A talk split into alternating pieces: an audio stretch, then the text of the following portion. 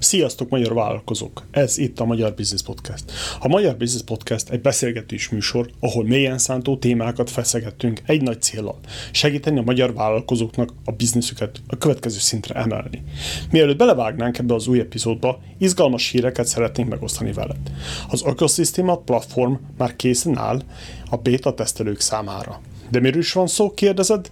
Gondolj egy olyan virtuális helyre, ahol a fejlődni akaró vállalkozások és hiteles tanácsadók tudnak közösen együttműködni, tudást megosztani, és legfőképpen kapcsolatot teremteni egy nagy cél érdekében a vállalkozásodat a következő szintre emelni.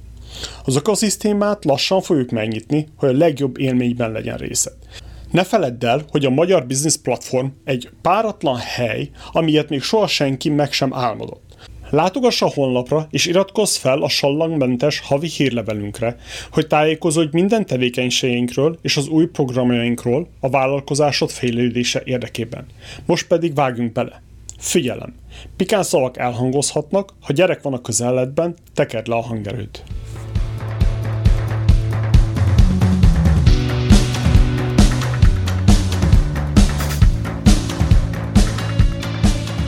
Jó reggelt, magyar vállalkozók, Fóris Attila vagyok, és itt ez a Magyar Business Podcast. A mai vendégünk Tasnádi Ádám, akinek Wikipédia oldala is van, amire én nagyon-nagyon, de nagyon, uh, mi vagyok? Uh, irigy vagyok. Kemény kávé, bocs. szia, szia. Jó reggelt, sziasztok. Kezdjük az elején. Ki vagy, honnan, honnan jöttél, mikor születtél, családi háttér? Oké. Okay. Tasnádi Ádám vagyok, mint mondtad. Mint vállalkozó, vagy, vagy üzletember, nem tudom, hogy hogyan tekintsek magamra. Uh, 91-ben születtem, most leszek 31 éves. Soltatkertről származom, ez Bács-Kiskú megyében egy kisváros. Pesten élek, hát gyakorlatilag az egyetem óta, szóval azért már egy tizen, lassan két éve. És először online marketinggel foglalkoztam, úgy úgy, úgy igazán, tehát amit ilyen komolyabb vállalkozásnak tekintek. Marketing kivitelező voltam, meg volt egy marketinges projektem, még 2014-ben, ami, ami bekerült a magyar, meg a brazil médiába is. Aztán igazából én ezt fejlesztettem tovább, tehát igyekeztem minél többet megtanulni az online marketingről, meg a marketingről. Egyre több, meg nagyobb ügyféle dolgoztam együtt, és ezt követően belevágtam uh, egy startup cégbe, ami egy female uh, technology, egy femtech uh, tematikájú startup cég az üzlettársammal, úgyhogy én most ebben utazom. Tehát uh, startupper vagy vállalkozó, nem is tudom, hogy hogyan tekintsek magamra, de, de a legfőbb örömségem az a marketing egyébként, mert ugye előtte azzal foglalkoztam az jó. Az, hogy minek nevezed magadat, az szinte teljesen mindegy. Annyit címkét kitalálunk már, hogy, hogy már én nem is tudom követni valami össze. Van dolgokat találunk ki, hogy különlegesnek érezzük magunkat, hogy még már nem tudom. Ja, igen, a... és ha gyors-gyors így belevághatok, hogy szoktam, vagy szoktak hívni egyetemekre, meg iskolákba, arról beszélgetni, hogy fiatalon milyen vállalkozni, meg mit lehet mondani a fiataloknak, és akkor amikor ezt így mondtam egy volt egy rádióbeszélgetésem egy-két hónap, és amikor ezt ott említettem, akkor mondtam is vezető, hogy akkor te speaker vagy. Mondom, hát ez nem addig eszembe, de akkor, akkor az is vagyok. De nem tudom, de most ez erről ugrott be, hogy hát sok címke van, igen igen, szeretem mostanában nagyon trendi, hogy bemutatkoznak, mert van nevek is Béla, és akkor utána meg van legalább három, hanem akár öt különböző pozíció megnevezze, hogy speaker, meg founder, meg mit tudom én, micsoda, és akkor, oké, okay, és akkor most melyik vagy, és akkor most mindenki identitászavarba küzd, identitászavarba, zavarral küzd, hát most találjuk már ki azt, ami, ami igazán mi vagyunk, vagy akarjuk, hogy a világ lásson legalább. Na, mindegy. A családi háttérnél szoktam egy olyat kérdezni, ami engem nagyon-nagyon izgat, hogy, hogy a családban volt-e valaki vállalkozó? Tanultál-e valamit a családtól, hogy, hogy buzdítottak-e vállalkozni, vagy valami hasonló? Mert ugyebár én is azt látom, hogy a vállalkozás a jövő is arra vagyok kíváncsi, hogy hogyan lehet a fiaimat majd segberúgni, hogy vállalkozottak, ne legyetek csak egy tégla a falban. Fú, figyelj, nagyon jó kérdés, mert ez szerintem is nagyon fontos. Így, így legtöbb, sok, szoktam, szoktam ilyen vállalkozói sztorikat olvasgatni, és szerintem az egész az innen indul. Hát így egyszerűen ez egy annyira fontos pont, hogy mit tapasztalsz gyerekkorodban, mit látsz a környezetedben, hogy ez végig kísér. Um, kérdésre válaszoljak, nem, tehát én klasszikus első generációs arc vagyok. A szüleim, a szüleim alkalmazottak voltak, um, édesanyám fodrász, édesapám meg, meg a műanyagiparban dolgozott, mert Vatkerten, ahonnan származom, ott nagyon sok ilyen műanyaggal foglalkozó cég volt is, meg van is. Um, úgyhogy nem, klasszik, klasszik uh, alkalmazott arcok voltak, viszont uh, mindig is uh, Szóval nagyon szabadon neveltek, mindig is bátorítottak azzal kapcsolatban, hogy próbálkozzak, hogy legyek kíváncsi a dolgokra, hogy, hogy menjek utána, hogy, hogy uh, merjek vállalkozni, de ezt most én nem üzletileg értem, hanem így a dolgokra. Tehát, hogy merjek, merjem így az álmaimat élni. Annak ellenére, hogy egyébként ők, hogyha üzletileg nézik, akkor nem voltak ilyenek, tehát ők mindig is keményen dolgoztak, de alkalmazottként. Aztán nálam oda vezetett, hogy ez a, ez a tudásvágy, meg, meg kíváncsiság, meg hogy mindig bátorítottak, soha nem húztak vissza, hogy egyszer csak itt kötöttem ki, de egy a közvetlen környezetemben nem láttam vállalkozót. Tehát, ö, főleg, hogyha abból indulok, hogy most ki kell találkozok, akkor ezt nem végképp nem. Tehát így ö, abszolút nem. Nem, és Jó. egyébként ez, ez, ez, ez nekünk sokáig, nekem sokáig ez ö, amúgy nehézséget is okozott önbizalom terén.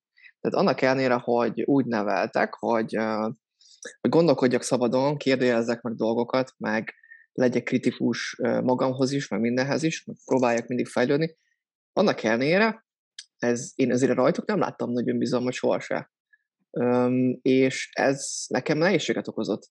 Tehát például tisztán emlékszem arra, hogy 10, 13 körül voltam, 13-14, általános iskolában elkezdtem szélszállni egy MLM-es terméket, ami nekem brutálisan komfortzónán kívül volt, hát nagyon durván, de úgy álltam hozzá, hogy megpróbáljuk legalább így, meg, megnézzük, hogy mit hoz ez ki belőlem. Egyébként tök jól ment, de aztán ott hagytam kb. három hónap után, mert, mert ez, nem, ez nem én vagyok. én nem vagyok egy szélszes arc, úgyhogy ez nem, nem annyira jött be, de a, de a biznisz az profitábilis voltam úgy abban a három hónapban, szóval volt egy pozitív tapasztalat, de Uh, sok időre volt szükségem, szerintem egészen 19-20 éves koromig, amíg, amíg, uh, amíg azt éreztem, hogy az önbizalom is kezd megjönni ahhoz, hogy én kimerjek állni, mint vállalkozó, ügyfeleket szerezni, és itt a marketinges projektre gondolok, meg marketinges bizniszre. Sok idő volt, hogyha ha nem ilyen háttérben jöttem volna, akkor lehet, hogy nagyobb önbizalmam lett volna, nem tudom, viszont nem lett volna ekkora kíváncsiságom, az is biztos. Tehát uh, szerintem pont így volt jó, ahogy, ahogy volt. Hmm, érdekes. Ez az MLM-es téma, ez, ez, ez jó, nem tetszik, mert szerintem, hogyha vállalkozni akarsz, akkor legyél el, először valami MLM-be másszál bele. Az alapja, amit meg kéne tanulni, nézd meg, hogy mennyire szereted, bármennyire is outdatednek érzem az MLM rendszert, erre nagyon jó, hogy csak bemész, és, és szinte bárki felvesz idézőjelbe persze, és megpróbálsz valamit eladni. Figyelj, tök igazad van. Ugyanezt gondolom, mert én nagyon-nagyon nagy hangsúlyt fektetek az üzleti tervezésre, meg a rendszer, rendszer szemléletre, azt, hogy tervezzük meg a folyamatokat. Erre mindig is nagyon nagy hangsúlyt fektettem, meg most is így van. Viszont sokszor látom azt vállalkozóknál, és az elején, az elején is azért küzdöttem, hogy, hogy ez a fajta tervezés, ez, ez nagyon-nagyon durván a, a cselekvés rovására megy.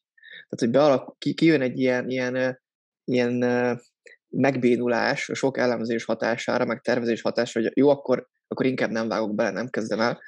Ez, ez, ez meg tud jelenni. És az MLM-es tapasztalat, az pont ebben jó, hogy, hogy ott, ott, ott csinálni kell, tehát ott nincs kérdés, úgyhogy, úgyhogy azért hozzászoksz ahhoz, hogy, hogy bármennyire jók a tervek, szerintem nagyon kell, tehát nem vagyok az, aki azt mondja, hogy nem kell tervezni, csak csinálni. Nagyon kell szerintem tervezni, de egy ponton túl el kell engedni, és csinálni kell. Itt viszont nagyon jön az MLM-es tapasztalat, ez tény. Ez tény. Igen, mára meg volt az első hidegrázásom, használtam azt a szót, hogy rendszer. Ez, ez nagyon jó. jó, igen. Én is nagyon szeretem, mert, mert szerintem egy, egy vállalkozónak, vagy egy komolyabb vállalkozáshoz ez, ez elengedhetetlen. Egy, egy, egy, egy ponton túl is kell, akkor meg már az elejétől legyen. Tehát, hogy én nagyjából ezt így nézem meg. Igen. Igen. Vagy keressél valakit, aki jó benne, vagy igen, próbál meg megtanulni, vagy valami hasonló, de igen. Az biztos, hogy a tervezésnek nem a terv a lényeg, hanem az, hogy megtanulsz tervezni. Hiszen nagyon sokszor a tervek az kukába kerülnek, mert mindig van valami, mindig szarik a kutya valamit, bocsánat a kifejezésért. Abszolút, de mindig, mindig. Az, hogy megtanuljad felépíteni azt a rendszert, hogy mi mitől függ, meg hogyan összekapcsolni, meg mi az előnye, hátránya, stb. stb. Ez viszont nagyon-nagyon fontos. És szerintem a vállalkozók többsége itt bukik el. Én is ezen buktam el 20 éven keresztül. De ez én is nagyon sok, én is nagyon sokszor. Tehát abszolút, abszolút így van. Igen, de sajnos ugyanakkor a tervezésnek ugyebár az, ahogy mondod, hogy, hogy nehéz kiegyensúlyozni. Mert nem lehet egy ilyen hüvelykúj szabályt felhozni, na most tervezzél három órát, utána kivitelezzél, mert problémától függ a dolog. Van a probléma, hogy nyolc hónapot dolgoztam rajtam, az Istennek nem tudtam kiízélni. De, na, igen. Bonyolult. Nem így könnyű. Van, így van. Ez, nagyon, ez egy nagyon nehéz dolog. Ez, minél többet vagyok ebbe benne, az annál inkább ezt érzem, hogy, hogy ez nehéz. De ez Igen. a szép benne amúgy, ez a szép benne. Igen, ha nem szeretsz problémát megoldani, akkor ez nem neked való. Ami, ami oké, okay, amivel nincsen semmi gond. Szóval mindig mondom, hogy nyugi, azért, mert nem tudsz rendszerbe gondolkodni, vagy tervezni, vagy komplex problémákat, semmi gond. Találd meg a saját szakmádat. Mert úgyis egy, egy csapat kell ahhoz, hogy most valamit felépítsél, mármint egy vállalkozás felépítsél. De nem csak a vállalkozást, egy foci csapatot is, vagy akármilyen más csapatot. Igen. Az, Igen. Tő, egy, minden, Igen. Térjünk vissza a, a gyökerekhez, hogy szakmai élet. Mi volt az első vállalkozásod? Hát ez, amit említettem, én, hát, hogyha nevezhetjük így, ez a, ez a pár hónapos próbálkozás, én ezt tekintem annak. Mm, érdekes tapasztalat volt. Utána, utána egy kicsit más irányba kerültem, ugye a, ugye a középiskola vége felé. Mm, nagyon érdekeltek a nyelvek, érdekelt a történelem, meg ez most is így van. Mm, érdekelt a politika, meg így maga, maga így az állami struktúrák, és emiatt én egészen másik típusú egyetemre mentem, mint ami, amiben most vagyok, amilyen területen most vagyok. Én Corvinuson tanultam, nemzetközi igazgatás szervezés szakon, akkor még volt ilyen. Ez gyakorlatilag azt jelentette, hogy volt egy szakirány, ami nemzetközi ilyen intézményi igazgatási diplomáciára kell gondolni, meg ilyen nemzetközi szervekre közigazgatási témában, meg volt egy olyan szakiránya, ami kimondottan ilyen nemzetközi vállalatok igazgatása téma, és nem tudtam akkor még eldönteni, engem mi érdekel, úgyhogy erre mentem, aztán majd, majd, majd lesz, ahogy lesz. Fogalmam se volt, hogy, hogy ez mit jelentem, úgy csak így érdekelt a leírás alapján. Aztán ide, ide mentem, viszont az első év után átszervezték az egyetemet, és meg így az egész magyarországi egyetemi struktúrában akkor, akkor kezdődött egy ilyen nagyobb reform, de az én egyetemet ez nagyon érintette. Az a lényeg, hogy az első év után totálisan eltűnt a piaci szemlélet a, a szakirányokból, csak az állami maradt meg. Oh. Uh, és uh, nekem ez nem tetszett, így akkor éreztem ezt, hogy, hogy ez nem annyira szimpi, de végigcsináltam, mert, mert kellett a diák, a kedvezmények, úgyhogy akkor maradjak rajta, végigcsináltam, de akkor már elkezdtem azon gondolkodni, hogy akkor milyen alternatív megoldások vannak, ha ez, ha ez dobta az élet. Nem akartam ott hagyni a sulit. Úgyhogy ö, ö, így azt éreztem, hogy visszakerültem így a, a startup ö, témába. Én előtte olvastam erről egy csomót, de, de nem vágtam soha bele, csak így, így olvasgattam interjúkat, meg mindenféle ilyen könyvet, ami, ami akkor így erről íródott, és meg az online marketingbe is. Ekkor, ekkor ástam így jobban bele magam. Aztán jött egy ötletem. Ez 2012-3 környékén volt, 13 inkább. Akkor voltam 21 éves, 21-2, még ugye egyetemista. Az, hogy a, hogy a braziliai foci VB-re 14-ben volt, én szerettem volna kijutni. Nem volt nyilván pénzem rá, úgyhogy, úgyhogy így gondoltam egy egy, egy merészet, fogalmas sincs, ez honnan jött, nem tudom, én nagyon szerettem a földrajzot, meg egy a térképeket, aztán így arra gondoltam, hogy milyen lenne az, hogyha el lehetne, ha csinálnék egy weboldalt, és a föld országait ugye nyilván felraknám rá, tehát mondjuk egy ilyen nagy mapet képzelj el, és akkor hogy ezeket a óriási felületeket el lehetne adni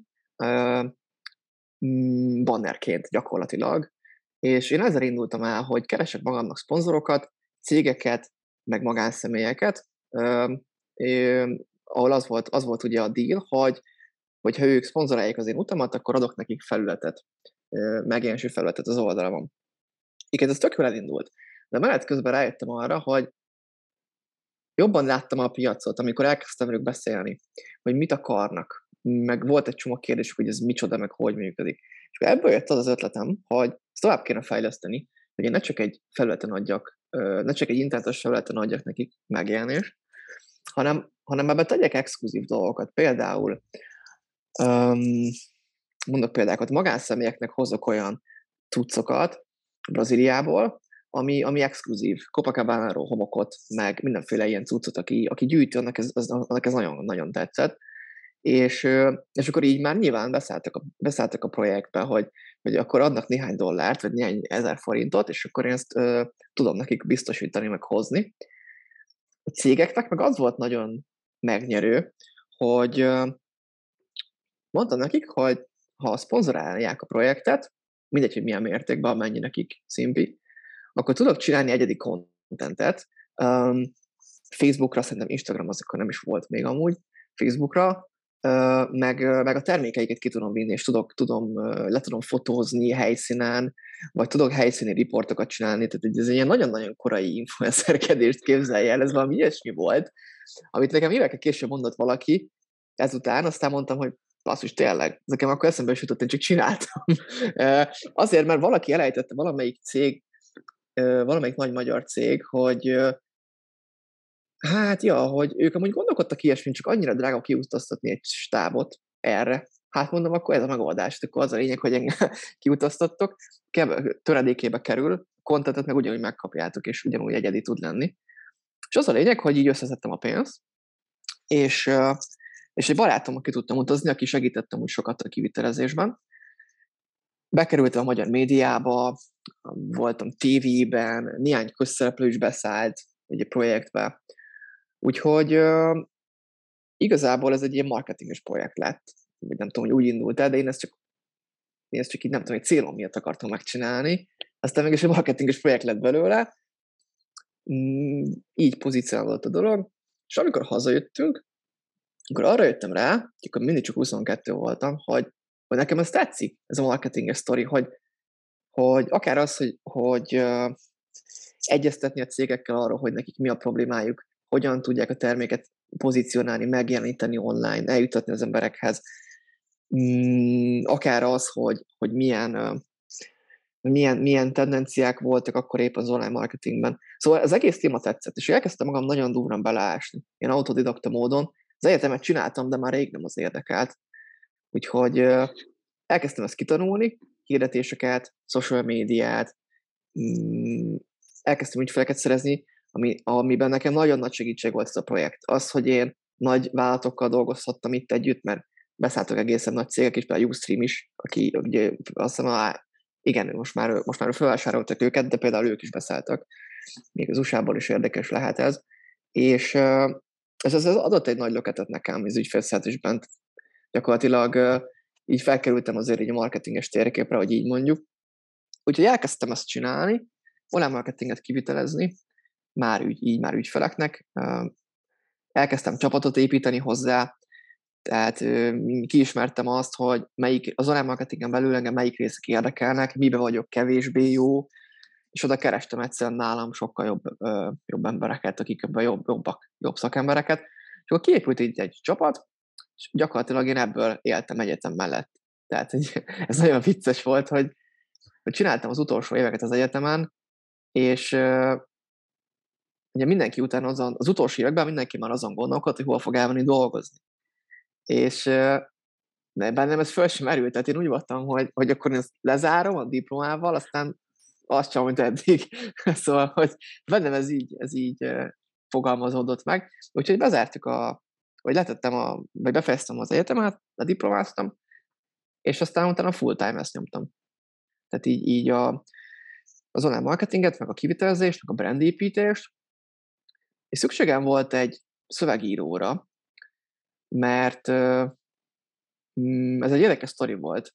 Szükségem volt egy szövegíróra, akit aztán megtaláltam, fölvettem, nem, nem passzoltunk össze, úgyhogy körülbelül egy hét után azt mondtam, hogy ez így nem fog működni, és úgy mondtam ezt, hogy akkor már le volt kötve az egy nagy projekt indulása, ahol nekem nagyon-nagyon kellett a szövegíró, és emlékszem, emlékszem hogy, hogy hétvégén azon agyaltam akkor, hogy most ezt elmerjem küldeni úgy, hogy jövő héten kezdünk, és nincs rá ember, hogy most én fogom írni, vagy mi, mi lesz.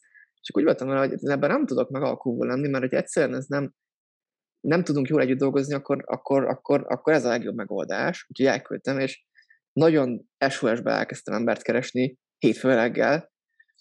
Csináltam egy ilyen automatizált folyamatot, itt is már úgy ilyen nagyon rendszer, rendszer mániáson gondolkodtam, és összeraktam a weboldalamon keresztül egy ilyen HR folyamatot, és néhány nap alatt jött egy csomó jelentkező, online hirdettem Facebookon hirdetéssel a, a lehetőséget, és képzeld el, hogy így ismerte meg a mostani üzlettársamat, aki szövegíró volt először, és, és együtt dolgoztunk, Molnár Dóra, együtt dolgoztunk, így ismertük meg, tehát már alapvetően egy kockázatos döntés miatt ö, jöhetett ez össze.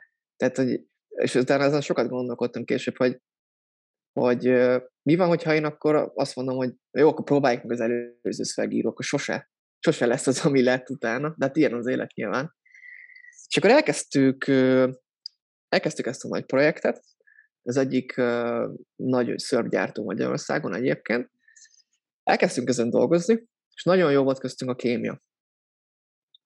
Ő külföldön élt ekkor, de fél után hazajött.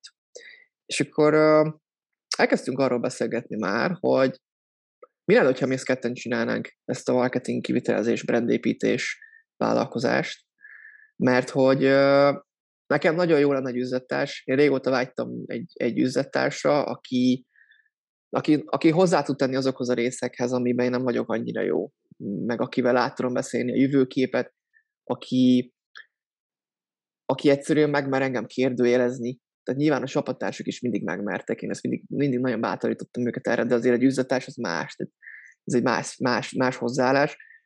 És és akkor az lett ennek a vége, hogy akkor legyen így csináljuk közösen. Jöttek még ügyfelek, még, még ilyen nagy projektek, és akkor ebből éltünk. Aztán egyszer csak elém állt azzal, hogy neki lenne egy ötlete, egy menstruációs fehérnemű, ez egy innovatív fehérnemű gyakorlatilag, nagyon spéci anyagok vannak benne, és az a lényeg, hogy ki tudja váltani teljesen az eldobható eszközöket, a tampont, meg a betétet, plusz nem mozdul el. Tehát a, a nők számára ez egy nagyon praktikus termék, meg kényelmes, mert nem mozog elé, nem mozog éjszaka, meg sportoláshoz is jó. És sima betét az nem ilyen.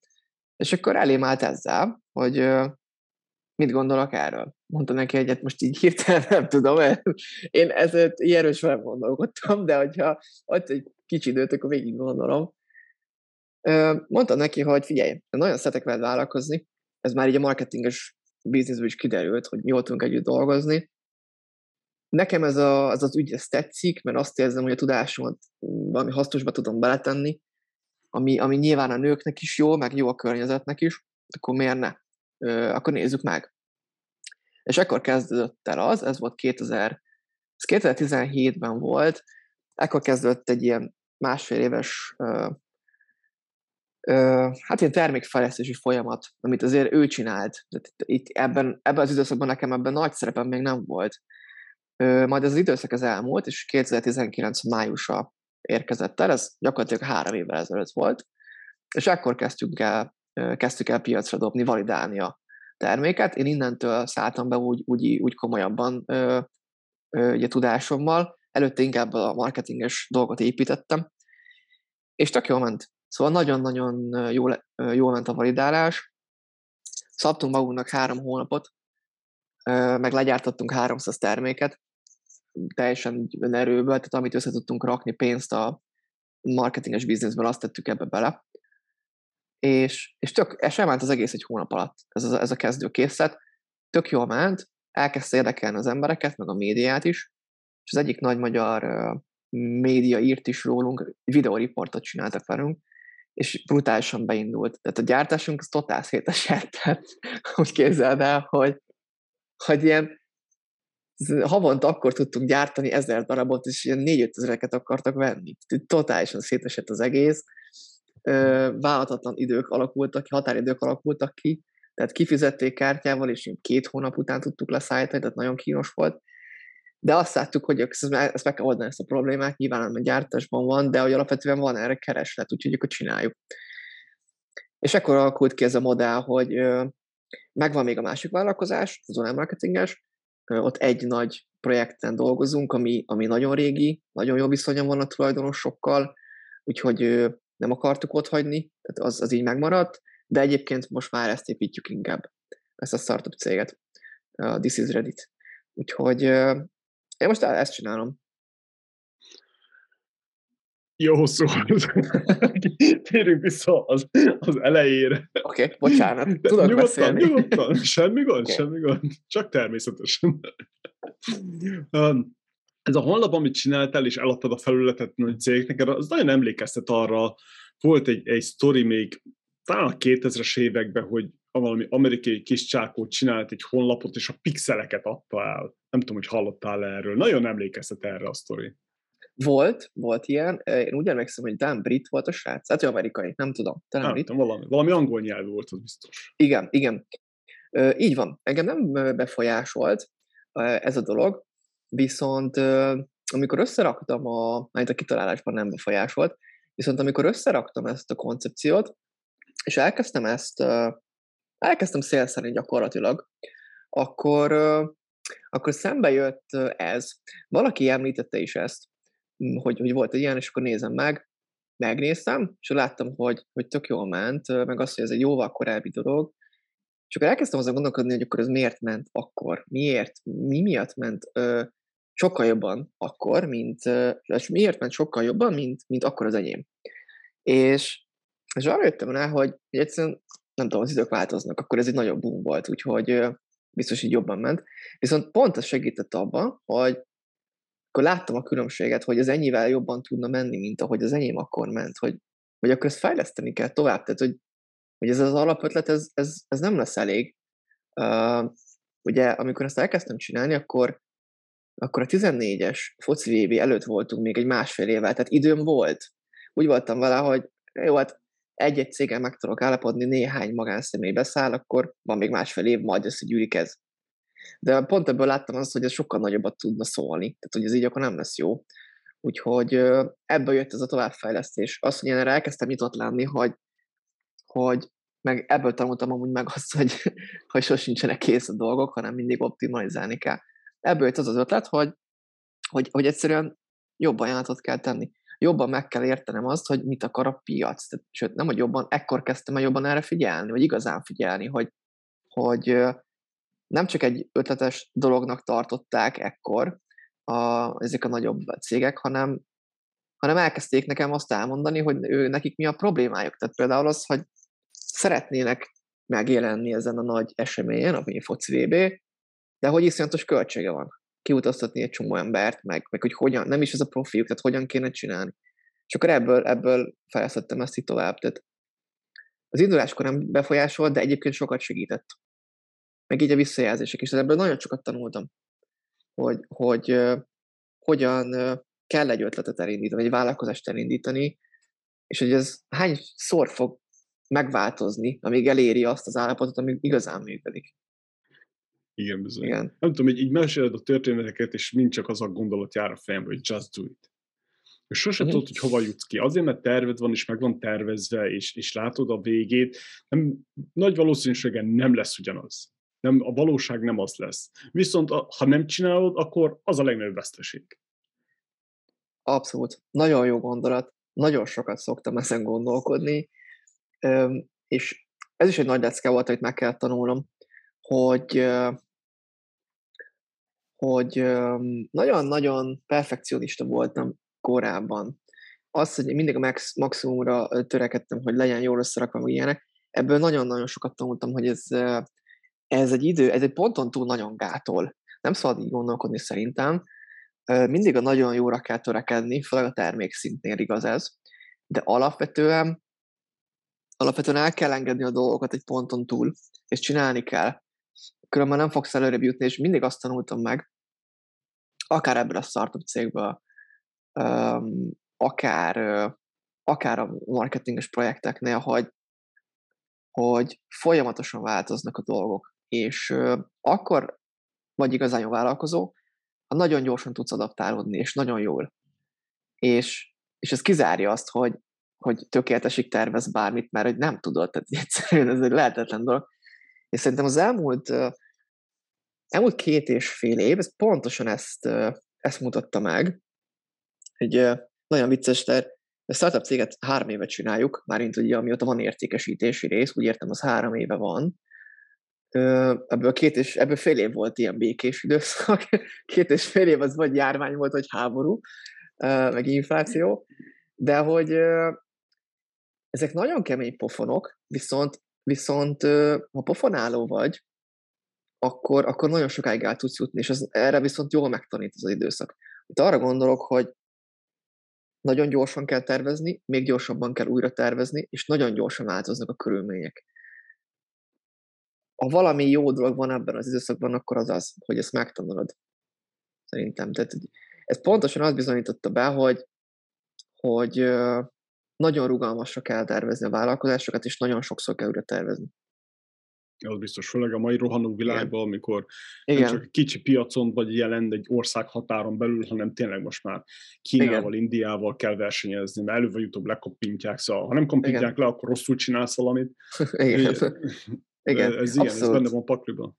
Abszolút. És uh, amióta elkezdtük az egészet, mi azóta egy most uh, kb. 400 millió forint árbevételünk van az indulás óta, az elejétől fogva, és ezt befektetések nélkül csináltuk teljesen erő, önerőből.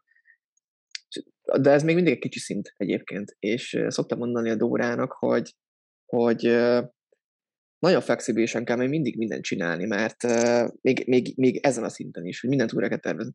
És akkor szoktuk beszélni, hogy hát igen, de ha jobban belegondolunk, megnézzük a marketinges bizniszünkben ezt a nagy projektet, ami, amit említettem, hogy még van. Éves szinten 3 milliárd forint forgalmú vállalat, és ugyanezt csinálják. Tehát, hogy, hogy, hogy ott is beszéltük is, hogy hát ha ott ez van, akkor, akkor mi nem kell csodálkozni, hogy nálunk is. Mm-hmm. Ott is ez van, hogy, hogy ebben a helyzetben próbálnak gyorsan adaptálódni. Nagyon rugalmasan. És, és e, így kell igazából vállalkozni, ezt meg kell tanulni. Igen, az előző gondolatra visszatérve, mostanában nagyon, majd megmondod, hogy mit gondolsz hozzá, de nagyon erősen fogalmazódik meg bennem az az ideológia, hogy gondolkozni rendszerbe kell, és tökéletesen. Szóval tökéletességre kell törekedni minden egyes tervünkkel. Szóval a nagy kérdés az, hogy ma mit teszel annak érdekében. Hogy ez az előbb, hogy beszéltük ezt, hogy a gondolkodás, tervezés kiegyensúlyozni a cselekedettel, a világ szemébe az egyetlen dolog, ami fontos, nem az egyetlen, de az legfőbb dolog, ami fontos, az, hogy mit csinálsz. Nem az, hogy mit gondolkodsz, amilyen terved van, az más tártész, az befektetők, stb. De a Igen. világ szempontjából az a fontos, hogy mit csinálsz ma. Igen. Mi az a mikro lépés, amit ma elkezdesz csinálni, hogy holnap, holnap után, azután mindig teszel hozzá, és valamikor a jövőbe ebből egy nagyon fasz a dolog lesz. Így van, így van. Totál egyetértek. Totál egyetértek. Mm, pont uh, szokták tőlem kérdezni, hogy mi a legnehezebb dolog, amivel szembesülünk most a startup cégnél, és, és azt szoktam erre válaszolni, hogy személy szerint nekem, ami a legnehezebb, az az, hogy nagyon gyorsan kell tervezni, nagyon gyorsan kell újra tervezni, és ha megvan, a, megvan valamilyen terv, most itt nem feltétlenül én öt éves tervekre gondolt, hanem egészen rövid cselekvési tervekre, hogyha az elkészült és megvan a fejünkben, hogy mit csak a következő negyed évben, akkor nagyon durván kell arra fókuszálni, hogy, hogy, hogy az erőforrásokat erre koncentráljuk. Tehát, hogy ne menjen a figyelmünk nyolc felé, hanem akkor ezt csináljuk. És akkor minden nap ezért, ahogy mondtad te is, tegyünk valamit, hogy, hogy ezt végrehajtsuk, hogy haladjunk, hogy egyre a kettőre ilyen fókuszáltan történjen a dolog. Ez egy tök jó, csak ugye ez hetente vagy két hetente változik, annyira gyorsan változnak a dolgok, és, és a legnehezebb dolog most szerintem az, hogy ez nagyon elfár, nagyon kifárasztja az embert. Az, hogy, hogy egyszerre kell fókuszáltnak lenned és csinálnod, de arra is késznek kell lenned, hogy lehet, hogy négy hetente újra kell az egészet tervezni. Tehát, hogy ez a kettő dolog, hogy egyszerre csináld is, meg tervez is, ez egy nagyon-nagyon fárasztó dolog, de, ez egy ilyen játék, tehát szoktam mondani a, a többieknek, hogy, hogy ez egy nagyon sokmenetes boxmatch, ez az egész, tehát hogy ez egy kiket, vannak pontok, amikor így szarul néz ki a dolog, meg elfáradunk, mint boxmeccseken is. Ki kell tartani, aztán végén nyerni. Tehát ez egy ilyen sztori. Igen. Nekem, nekem ami nagyon sokat segített, mikor elkezdtem ilyen pihenő időszakot beimplementálni, a, a kalendárról bele van téve. Hogy vasárnap nem dolgozunk például. Igen, ez nagyon mit tudom én, havonta egyszer egy hétvégére, ha nem más, csak a sarokra kempingezni, de elmegyünk itthonról. Valami hasonló, mert mikor kiég az ember, akkor nagyon kiég, akkor olyan nehéz helyreállni. Tényleg annyira magas fordulatszámon pörög ilyenkor az embernek az agya, hogy csak mész és mész és mész és mész és mész, és akkor csak egyszer, mikor eltörik valami, vagy, vagy lemerül az elem, akkor meg olyan nehéz visszapattanni, hogy világ vége. E, így van, így van, így van. Meg szerintem van egy másik probléma, vagy másik, másik problematikus eredménye ennek a dolognak, hogyha nagyon sokat dolgozol, nagy fordulatszámon, az, hogy egyszerűen túl közel kerülsz vállalkozáshoz. És ezt mindig mondom a többieknek is, hogy, hogy muszáj, nem, nem szabad túl közel kerülnöd hozzá, mert akkor nem fogsz semmit látni. Tényleg akkor az van, hogy a, nem látod a fától az erdőt, mert annyira abba vagy benne, hogy, hogy van egy gondolkodásmódod, és akkor vannak feladatok, amiket meg akarsz csinálni, és csak azt látod, hogy annyira közel kerülsz így a vállalkozáshoz, ez totálisan el fog vakítani, nem fogod látni a lehetőségeket, nem fogsz tudni in out of the box gondolkodni, tehát hogy ez se jó, hogy muszáj valamennyi távolságot tartani tőle, bármennyire is akarod csinálni, mert, mert hosszú távon rossz lesz. Pontosan azért lesz, másik dolog miatt lesz rossz, hogy mondtál te is, mert meg kiégsz, elfáradsz. Ezt is meg kell tanulnom. Ez biztos. Tehát, hogy... ez, nagyon, ez, nagyon tetszik, mert Igen. jó pár évvel ezelőtt úgy valahogy, nem, nem tudom, valami csoda történt az életemben, és több helyről kaptam ugyanezt az információt, és akkor ez így nagyon erősen megfogalmazódott bennem, hogy, hogy igen, ezek a, ezek a szünetek mennyire fontosak. És főleg, amikor azt nézed meg, hogy ilyenek, hogy a vallások. Minden vallásban van egy bőjt időszak. Így van, Egy hét, igen. két hét, négy hét, de mindenhol van az, hogy oké, okay, lépjünk vissza, ne zabáljunk, ne ígyunk, ne csináljuk azokat a dolgokat, hanem lépjünk vissza, és akkor utána jobban értékeled a dolgokat, teljesen igen. restartolod a rendszert, ha lehet így mondani. Igen. És akkor ugyanaz volt Jeff Bezos-tól kezdve, az Atya Úristen, nem, nem is tudom milyen CEO-kig, mindenki ezt csinált, hogy évente két-három hetet kivesz, elmegy valahol jó messzire a picsába. És viszi magával a cuccokat, és átértékeli a dolgot. Nincsen család, nincsenek, mit tudom, alkalmazottak, csak egyszerűen átértékeli. És kell az ilyen. És ugyanúgy kell például a, a döntéshozók között is. Ugye bár kicsi a startup, akkor könnyű, de amikor nagy az cég, akkor az a, az a mag, amelyik hozza a stratégiai lépéseket, akik 5-10-15 éves időszakban gondolkodnak, reméljük van minden cégnél ilyen, azoknál is mennyire fontos évente egyszer elmenni valahova, és csak erről beszélni. Ne azon gondolkodjál, hogy most pelenkát kell cserélni otthon, vagy mit fogunk főzni, Igen. vagy mit tudni, hanem csak erre fókuszálni, hogy, hogy hátra lépjünk, és nézzük meg, hogy merre tart a cég. Mi határozzuk Igen. meg, ha lehet, azokat a dolgokat, amiket mi felelősségünk, mi tudjuk irányítani, azt mi határozzuk meg, hogy hogyan használjuk, hogyan alakítjuk. Persze a világot nem tudod irányítani, de azt a kicsi boporékat, ahol a te céged van, ez, ez csak rajtad múlik. Igen. Egyetértek, egyetértek. Na, akkor jó, beszélgettünk. Igen, igen. Meg kellett, meg kellett azt is tanulnunk, meg tanulnom, hogy hogy nyilván 20 évesen az emberek nehezen, nehezen hiszik el, vagy fogadják el, de hogy, hogy vannak korlátaink. Tehát, hogy, hogy hogyha én, én úgy, tehát, hogy a 24 óra alatt 40-et akarok dolgozni, akkor a tempóban csinálom, akkor is, akkor is lesz egy korlátom, bármennyi is ezt én akarom, meg bármennyire is kitartok, és ezeket be kellett látni, hogy, hogy, hogy nem, vagyunk, nem vagyunk varázslók, meg nem vagyunk istenek, emberek vagyunk, vannak korlátok, ugyanúgy pihennünk kell, ugyanúgy rotálni kell magunkat, mint az élsportolóknak, tehát egyszerűen nem, nem elvárható az, hogy ahogy náluk se, hogy mondjuk évi 70-80 meccset lenyomnak, nagyon magas fordulatszámon az edzések mellett, hogy, hogy utána is ugyanúgy teljesítsen. Nem, jönnek a sérülések, jön az, hogy, hogy elfárad, jön az, hogy mentálisan fárad el, meg hogy a motiváció elesik. Ez tök normális dolog. Ezt, ezt így, én sokkal érettebbek vagyunk szerintem most, mint amikor ezt az egészet így elkezdtük, de ez, ez egy normális dolog, csak meg kell tanulni. Igen, igen. A másik dolog, ami, ami engem nagyon nagyon érdekes, hogy mikor elkezdesz dolgozni, ugye a kiégés az nem jön csak így egy pillanatra másikra, hanem nagyon lassan, szépen, fokozatosan beoson az életedbe, és ilyenkor maga a döntéshozás is teljesen megváltozik. Szépen lassan már nem leszel olyan bevállalós, mert nem látod már ugye a big picture-t, a, a látásszög is úgy be, behúzódik, és, és a rossz minőségű munkát végzel. Azért nem értek például egyet az ilyennel, mint Elon Musk, hogy például 80 meg 100 órás munkahetet csinál. Tehát dolgozni lehet szarásig, de hogyha rossz minőségi az Igen. a munka, és jövő hónapban újra kell csinálni, akkor viszont nem Igen. igazán van értelme. Oké, okay, külön állatfaj, úgyhogy, de Igen. nem mindenki ugyanaz. De igen, a minőség is nagyon fontos, hogy bármi. Főleg, amikor stratégiai gondolkodásról van szó. Hát annyira komplex a dolog, hogy jaj. Igen.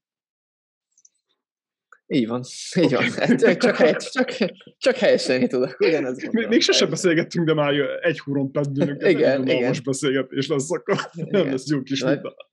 Biztos lesz ilyen, ahol nem, de, de ebben egyetértünk. Én is azt gondolom, hogy muszáj, muszáj, a minőség a lényeg a munkánál. Mert, mert igen, utána azzal, hogy űreket csinálod, meg ilyenek, meg, meg hogy mondtál az előbb, ez egy érdekes gondolat volt, hogy nem lesz olyan bevállalós.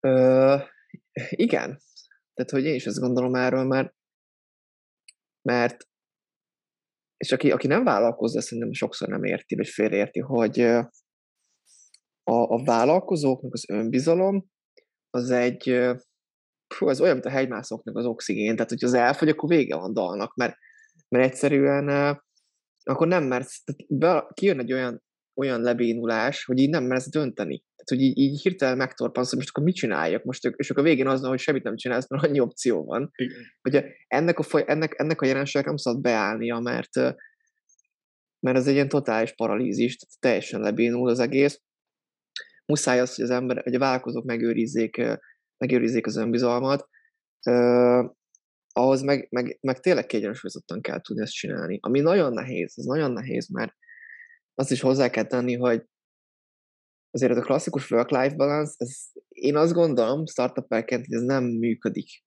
Uh, vagy legalábbis nálunk nem így van.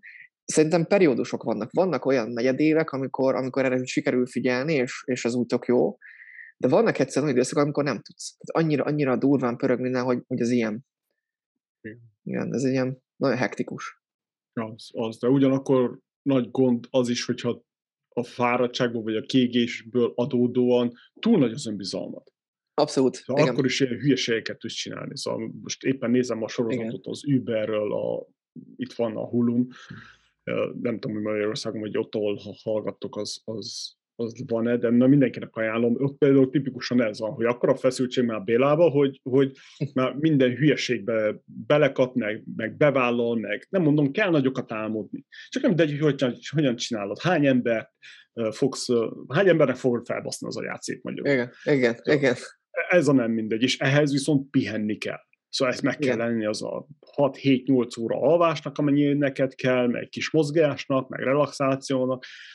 De igen, ez igen, nem viszont ez, ez, ez, a téma pont elvezet egy olyan dologhoz, és elkezdtük már így körbejárni, az, a, az, az önismeret. Szerintem, hogy vállalkozónak ez egy nagyon-nagyon nagy kulcs mindenkinek, de vállalkozónak főleg.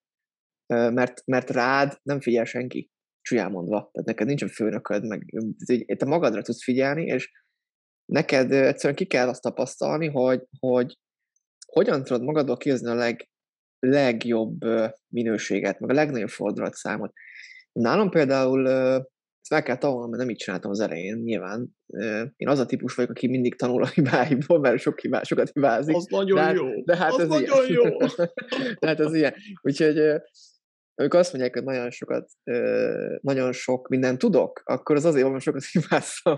Én, én az a fajta vagyok, de nem baj. Szóval meg kellett azt tanulnom, hogy hétvégén nekem se, én se nem szabad, hogy dolgozzak, mert ha dolgozok hétvégén is, akkor olyan kedd három órára, ott akkor vége van. Tehát, hogy onnantól az a szerda, csütörtök, péntek, az tök fölösleges, tehát alkalmatlan vagyok a munkára, csak ilyen valami tessék, lássék meg, de hogy nem tudok hozzátenni érdembe, azon túl, hogy megválaszolok napi tíz e-mailt. De hogy nem tudok egyszerűen hozzátenni olyat, ami előre viszi a céget, mert elfáradtam fejbe. Muszáj. Meg én még azt vettem észre magamon, hogy hétfőkentet ezt nagyon nagy sebességben lenyomom, élvezem az egészet, szerdán muszáj egy picit visszavennem, ahhoz, hogy a csütörtök péntek is jó legyen. Tehát, de valaki más. Tehát, hogy ezt így ki kell tapasztalni mindenkinek. Itt ez a kulcs.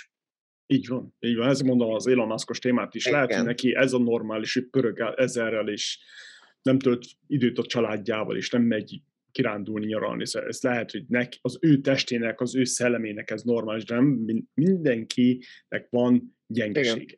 És ezzel Abszolút. kell, ezt kell menedzselni, és az erősségre kell meg fókuszálni. Vagy Igen. kéne. Így van, így van. Igen. Oké, okay. térjünk vissza a marketinges bizniszedhez. Jó. Legyünk lépésről lépésre a dolgokat. Oké. Okay.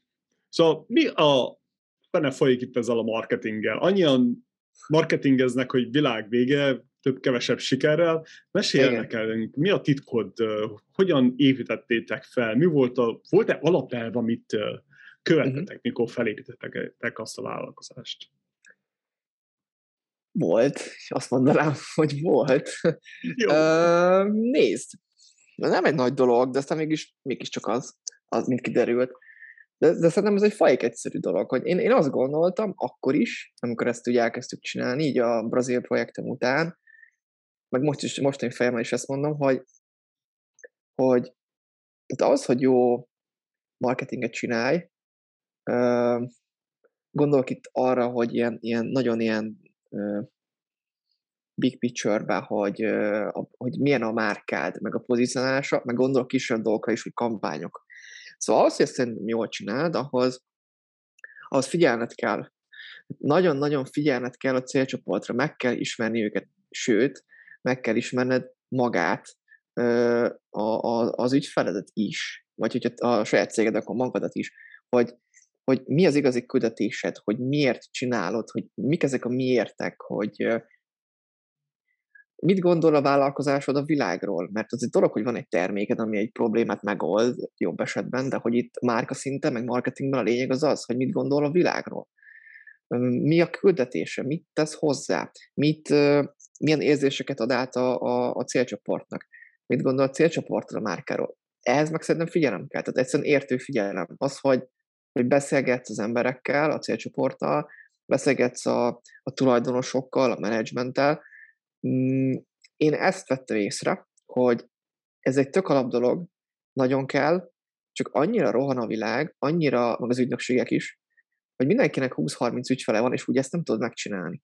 Tehát, hogy, hogy egyszerűen nekem az volt a tanulság, és aztán mégis ez volt egy nagy USP-nk is, amit az ügyfelek nagyon szerettek, meg hát még aki van, az még úgy szeret, hogy, hogy nem futós, ezt nem lehet szerintem futószalagon csinálni. Ehhez nagyon-nagyon oda kell koncentrálni, és emiatt egy olyan sztorit tettünk össze, hogy, hogy ilyen holisztikusan, tehát gyakorlatilag az online marketingen belül minden területet lefedve, csináljuk a brandinget, meg a marketinget, de maximum három ügyfélnek mert, mert így tudjuk megismerni igazán az ő piacukat, meg az ő, ő vevőiket, és, és ez jött be, és nekem az jött vissza visszajelzésnek mindig is, hogy nekik is ez nagyon tetszik, hogy, hogy azt érzik, mint hogyha én is ott ülnék a cégükben, kvázi egy kiszervezett marketing osztályként, pedig csak annyit csinálok másképpen, hogy, hogy, hogy odafigyelek.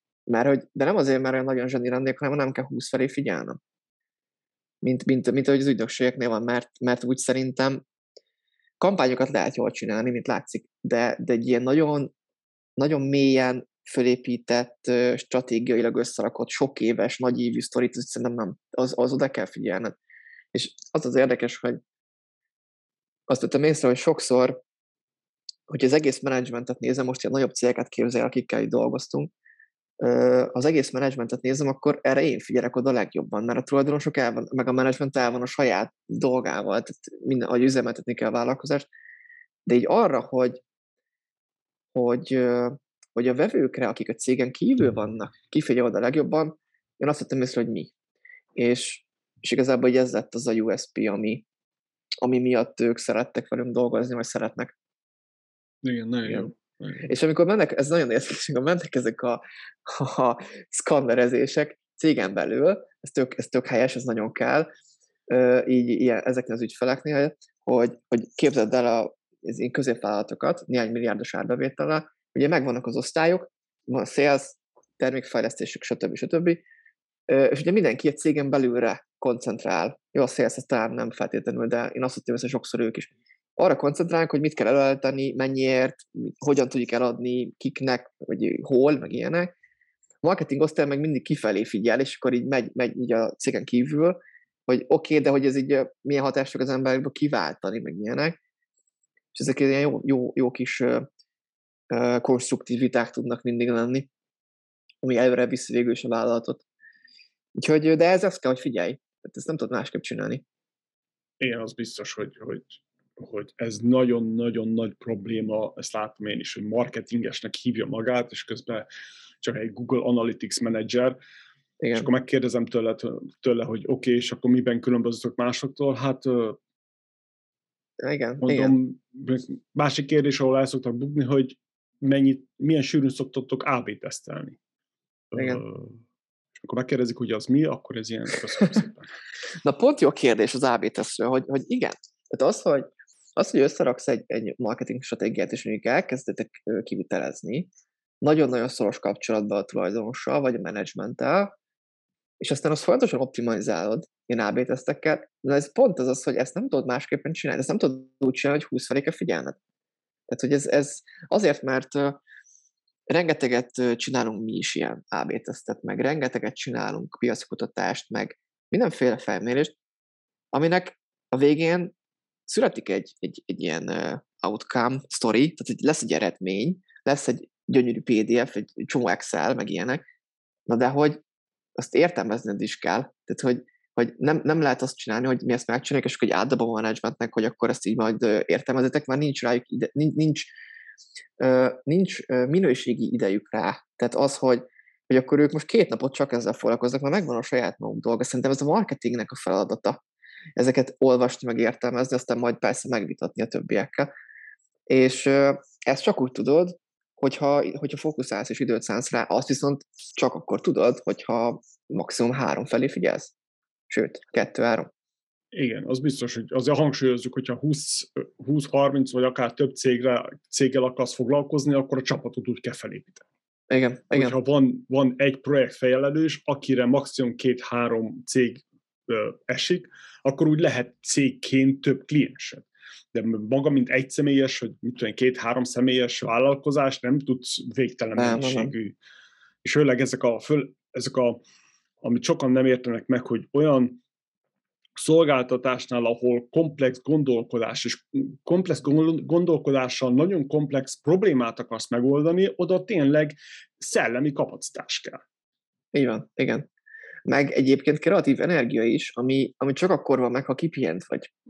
Meg hogyha ha, hát a friss vagy, igen. Tehát, és ugye itt megint oda el, hogy, hogy, hogy én is egyszerűen elfáradnék, ha 10 felé kell figyelni, vagy 15, et szerintem emberileg nem lehet menedzselni. Így van, így van. Igen. És most nem arról van szó, hogy most mit tudom én, 10, nem tudom, valami bagatel dolgot akartam mondani, hogy dolgoztam a debreceni nyomdába, és akkor ott volt tíz ilyen akármicsoda, ahol kellett tenni a papírokat, és a gép össze, az más, ugye bár, az egy repetitív munka. Persze. De az még a kreativitásról van szó, azt nem lehet szalagon Igen. Így van, így van. És akkor szerinted a, ez, ez a probléma, ez jellemző a marketing cégekre magyarországi szinten? hogy, hogy nem tudják magukat ennyire definiálni, a USP-jük nem elég sharp, nem elég éles? Mm, biztos vagyok benne, hogy egy csomó piacon, a csomó szereplőnek ez rendben van. Tehát, hogy uh, én ott vettem észre egy, egy, egy piaci rést, hogy vannak olyan, vannak olyan tulajdonosok, meg vannak olyan menedzsmentek, akik, akik nem csak nem csak végrehajtani akarják azt, hogy uh, akkor csináljunk valamilyen kampányt, hogy menjen valami marketingbe, aztán kész, mert, uh, mert aki így gondolkodik, az uh, megtalálja ezt a piacon. Vannak olyan ügynökségek, akik ebben nagyon-nagyon jók, hogy kampányokat kell összetadni, fél éves a projekt, vagy egy, és akkor tök oké, okay, megy a dolog, mindenki boldog. Viszont vannak olyan, vannak olyan tulajdonosok, meg vannak olyan menedzsmentek, ahol, ahol deep work akarnak látni. Az, hogy, az, hogy te nagyon nagyon-nagyon rá tudsz, rájuk tudsz fókuszálni, és akkor ezt így tényleg ilyen négy-öt éves távlatban folyamatosan ezen dolgozni. Ezt viszont az ilyen klasszikusabb ügynökségek szerintem nem tudják kiszolgálni. Azért sem, mert sok felé kell figyelniük, nyilván úgy jön ki a matek, ezt értem, ez, abban az üzleti modellben ez tök oké. Okay. Tehát, hogyha van, akinek e ügyfélként ez rendben van, akkor rendben van. Én most azokról beszélek, akiknek nincs rendben. Meg a másik dolog az, hogy, hogy én azt figyeltem meg az ügyfeleinknél, hogy, hogy ezek az ügyfelek, akikkel mi dolgoztunk, meg dolgozunk, nekik nagyon tetszik az, hogy nekünk van egy tulajdonosi szemléletünk, nem pedig csak egy beosztott marketingesként dolgozunk, vagy nem, nem csak egy beosztott, mit tudom én, PPC menedzserként ülök vele szembe, aki elmondja azt nekik, hogy milyen elérések lesznek, meg milyen frequency lesznek, hanem elmondom azt, hogy figyelj, ez most megtérül, vagy nem térül meg. Tehát, hogy így egyszerűen, ahogy ez a tulajdonosokat érdekli.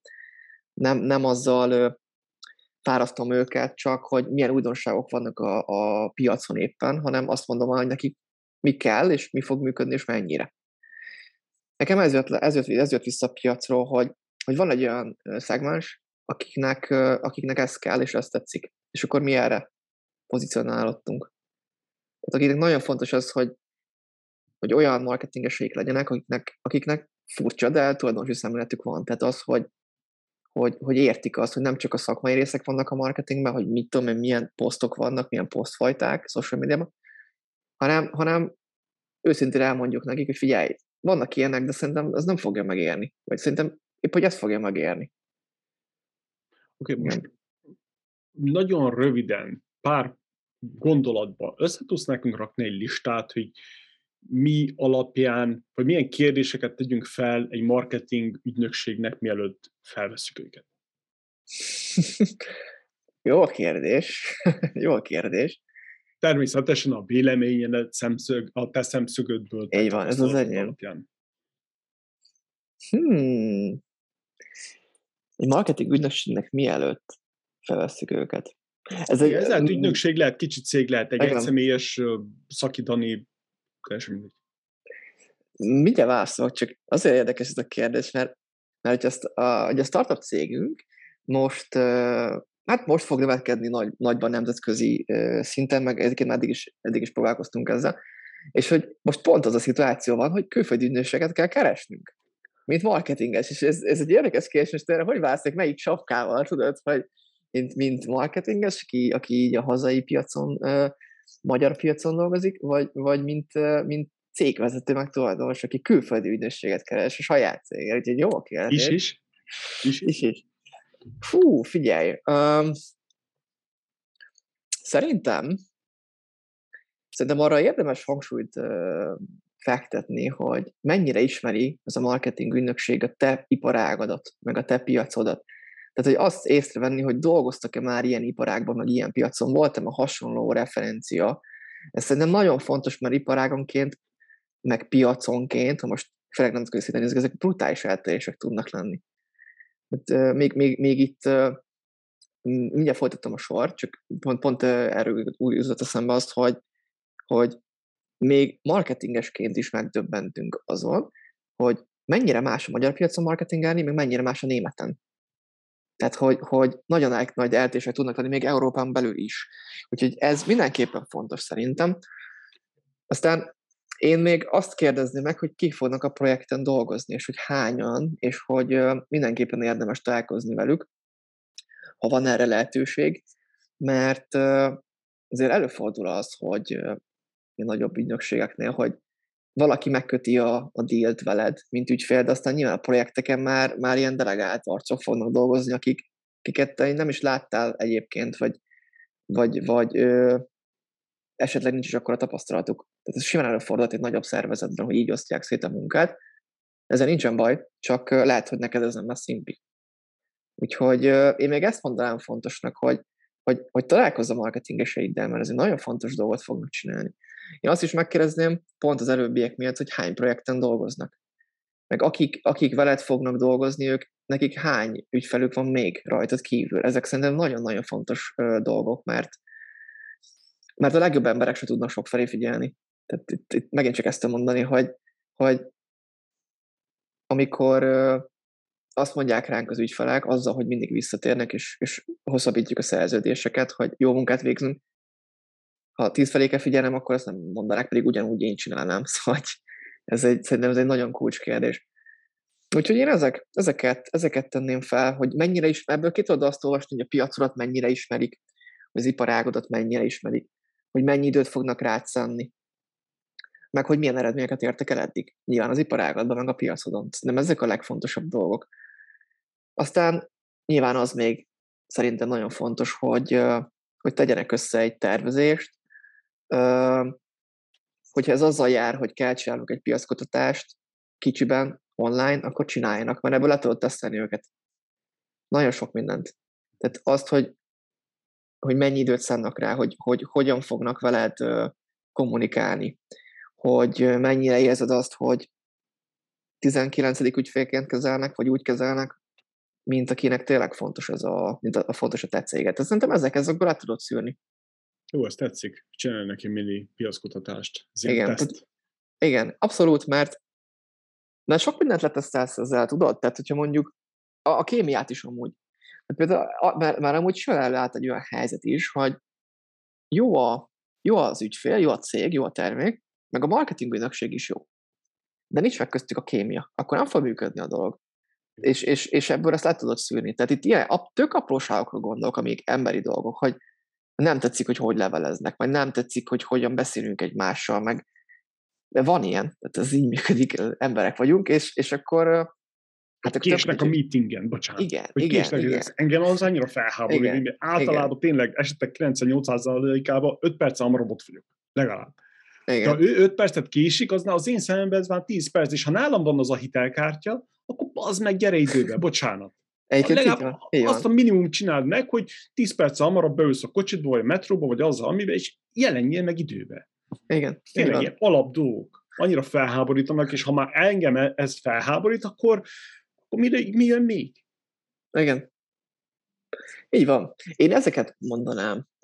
Nagyon-nagyon durva szakmai dolgokat, azt, azt azért nem, azt akkor tudod, ezt egyrészt ilyenekből látod, hogy, hogy ezt hogyan csinálják mondjuk meg, másrészt meg azt akkor tudod úgy is letesztelni, ha a céged akkora, hogy amúgy van belsős marketingesed is, mert ugye jó eséllyel te nem leszel vele képbe, mert, mert nem ez a foglalkozó, tehát bármit mondhatnak, csúnyán mondva. Igen. Az előző két gondolat van. Az első, taglaljuk ezt ki, hogy például ezt a mini piackutatást, ezt hogyan képzeld el, vagy hogyan csináltatnád? Hogy mennyire legyen ez mini? Hogy csak futtassanak egy hirdetést, vagy nézzének utána milyen hasonló termékek, szolgáltatások vannak a piacon, vagy ezt hogyan képzeled? Um, igen, tehát úgy, hogy mindenképpen kell egy benchmarking része, nézzenek szét a piacon, hogy, hogy kik a versenytársak, ők, ö, nek, az ő brandjüknek mi a pozícionálása, mi a, mik azok az érzések, amiket keltenek a, a vevőkben a piacon. Mm, itt ilyenekre gondolok, hogy a kommunikációjukkal, a megjelenésükkel, az árazásukkal, mindenre, ami, ami, ami, ami ugye érintkezési pont a vevő meg a brand között, tehát, hogyha ezeket a Excel táblába összeteszik, ez neked már rengeteg infót fog adni, hogy mennyire felületes az ügynökség, mennyire mély, hogy, hogy mennyire tud jól fókuszálni a fontos dolgokra, mennyire igen, mennyire tud jól priorizálni. Igen, tehát például, például ez a benchmarking rész, ez nagyon fontos szerintem.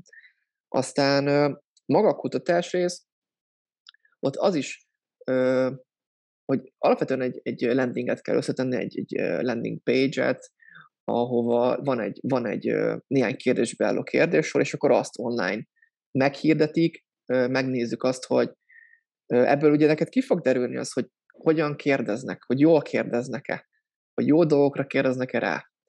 Aztán ki fog derülni az is, hogy amikor hozzák erre a landing page-re a forgalmat, akár social médiával, akár hirdetéssel, akár valamilyen partner márka oldalán keresztül, nem tudom, de ki fog az derülni neked, hogy, hogy a forgalomhozásban milyenek, hogy ez mennyi pénzbe kerül, hogy elérik a célcsoportot, hogy jó célcsoportot érnek el. Tehát annyi információ ki fog ebből jönni, ami, ami eldönti azt, hogy tudtok együtt dolgozni, vagy sem. Tehát szerintem nem beszélve arról, hogyha megtörténik a benchmarking, meg megtörténik a, ez a kutatás, hogy akkor azt hogyan összegzik, hogy mit olvasnak ki belőle, mert az adatnyerés az egy dolog, de azt hogyan értelmezed, az egy másik. Uh, és ezekből szerintem nagyon-nagyon jól lehet tesztelni egy ügynökséget, vagy egy marketinges. Igen, ezért nagyon tetszett ez a nagyon érdekes szemszögből. Nagyon megfogott ez az ötlet, hiszen van egy egész, ez nagyon összetett stratégiai lépésről lépésre izé akármicsodám, amit majd hamarosan minden igaz le is írok, hogy hogyan kell egy piacot kutatni, mielőtt elkezdesz valamit. De az, hogy mikor tényleg kezdesz egy ügynökséggel, és akkor megcsináltatsz velük egy mini kutatást, akkor már össze tudod hasonlítani a sajátoddal. Így van. Ez remélhetőleg te, te, mint cég vezető, vagy alapító, vagy hasonló, te nagyon mélyen belemész a piacra, és ismerem, mint tudod, hogy mit tudom én, hány darabot vesznek, emésztenek meg naponta, stb. stb. Kik veszik, hogyan veszik, stb. stb. De hogyha, és akkor ezt összehasonlítani ezzel a céggel, a cégnek a, a, a talált adataival, akkor már az is tükrözheti, hogy mennyire csinál jó munkát, vagy nem. Ez nagyon tetszik. Abszolút. Abszolút így van. Meg az egy dolog, hogy, és most megint itt a sapkák között vacilálok, hogy melyik sapka legyen a fejemben, de mint cégvezető, így van, jó esetben ismerik a piacot. De azt mondom, hogy sok szempontból más, sokszor más szempontból ismerjük, mint egy marketinges. Mi általában azt szoktuk tudni, hogy mi megy a piacon, mik a trendek, mi mennyibe kerül, mit hogyan lehet adni, meg ilyenek. De az, hogy igazán mélyen minek mi az oka, tehát mi a vásárlási döntéshozatali folyamat, az mennyire hosszú, az miért annyira hosszú, vagy miért annyira rövid, mm, az, hogy, az, hogy mik azok a, a fájdalmak, mik azok a vágyak, ami miatt az emberek vásárolnak, meg hogy mikor, ezt már sokszor kiesik látókörön kívülre, ezt, ezt a marketingeseknek muszáj tudniuk, a cégvezetőknek meg jó, ha ők meg jó, tudják, de sokszor nincs erre idejük, nem erre figyelnek. Mm, tehát, hogyha ha ezekre választ kapunk egy ilyen kutatásból, akkor látni fogod azt, vagy látni lehet azt, hogy, hogy, mennyire érti az a marketinges vagy ügynökség a piacodat, mennyire tud Szóval, hogy mennyire tud olyan munkát végezni, hogy nem azt érzed cégvezetőként, hogy hát ezt nagyjából te is összeraktad. Hanem azt érzed, hogy ah, igen, ah, ebben van plusz, már te, te tényleg nem így nézted, vagy nem, nem ilyen mélyen nézted. Igen. igen. Mert a legrosszabb a... érzés cégvezetőként azt szerintem az, hogy azt érzed, hogy hát ezt te is meg tudtad majd csinálni, ez a legrosszabb. Igen, Igen. Mikor úgy érzed, hogy kidobott pénz. Igen. Akkor tényleg az ott céggel nem, ne is foglalkozzál, mert valószínűleg. Igen. A másik gondolat, ami, ami ebből adódóik, hogy tényleg ugyebár van egy cég, és akkor nagyjából egy pár nagyobb darabra lehet felosztani. Az egyik az, hogy tényleg van a marketing. Marketing, PR, sales, ez nagyjából egy kalap alatt van, attól függ, hogyan struktúrálod persze, de a lényeg ugyanaz, ugyebár, hogy kommunikálni a világ felé valamit valamilyen formában. Vannak Igen. ugyebár a termékfejlesztők, mikor tudják azt, hogy, hogy tényleg azok az emberek hogyan szeretik, hogy például az a csupor az, az súlya legyen, meg nagy legyen, kicsi legyen, fogása, tapintás, stb. stb. És vannak, ugyebár az HR, az megint más tészta, hogy belső kultúra, kivel foglalkoznak, és ezek tényleg olyanok, hogy ez nagyon nagyon szakmai kéne legyen. Szóval kéne tudjad azt, hogy például a csuporról van szó, akkor tényleg az a marketing ügynökség az járatos legyen a csupor eladásban, meg nem tudom micsoda. De amit sokan nem értenek meg, hogy például, és az az én problémám, tudom, hogy most én interjúoljalak téged, de ez így felvetődött most bennem, hogy, hogy azt nem értik meg, hogy a stratég, business stratégiába viszont nincsen szakmai dolog. Az a business. Uh-huh. Az teljesen mindegy, hogy te most bugyikat árulsz, csuprokat csinálsz, vagy éppen mit tudom én, mikrofonokat.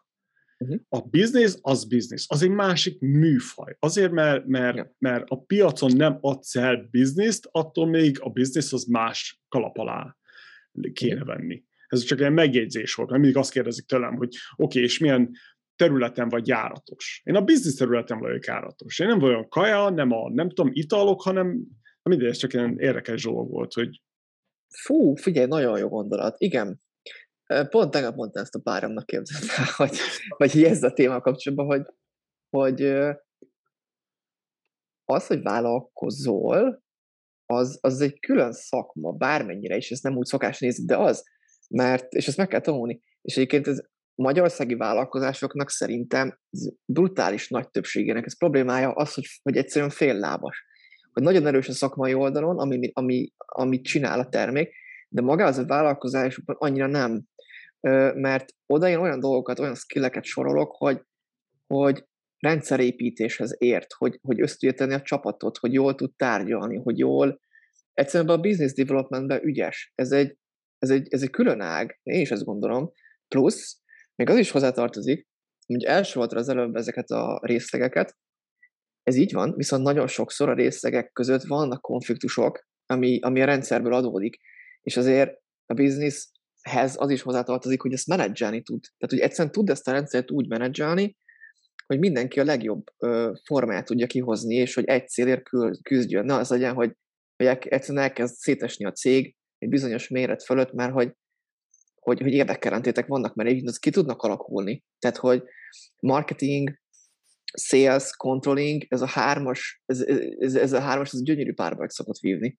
Mert hogy ugye az van, hogy marketingesek általában hosszú távon szeretnek gondolkodni, ők, ők, ők, ők úgy szoktak gondolkodni, hogy hogyan lehet úgy a terméket fejleszteni, meg hogyan lehet úgy a terméket árazni, meg milyen partnerek kellenek, ahhoz, hogy a brandet építsük, hogy az értéke megmaradjon, hogy nőjön, hogy, hogy sok embert elérjünk. Tehát, hogy, hogy ők nagyon a brand értékekből szoktak indulni a küldetésből, hogy ehhez legyünk hitelesek.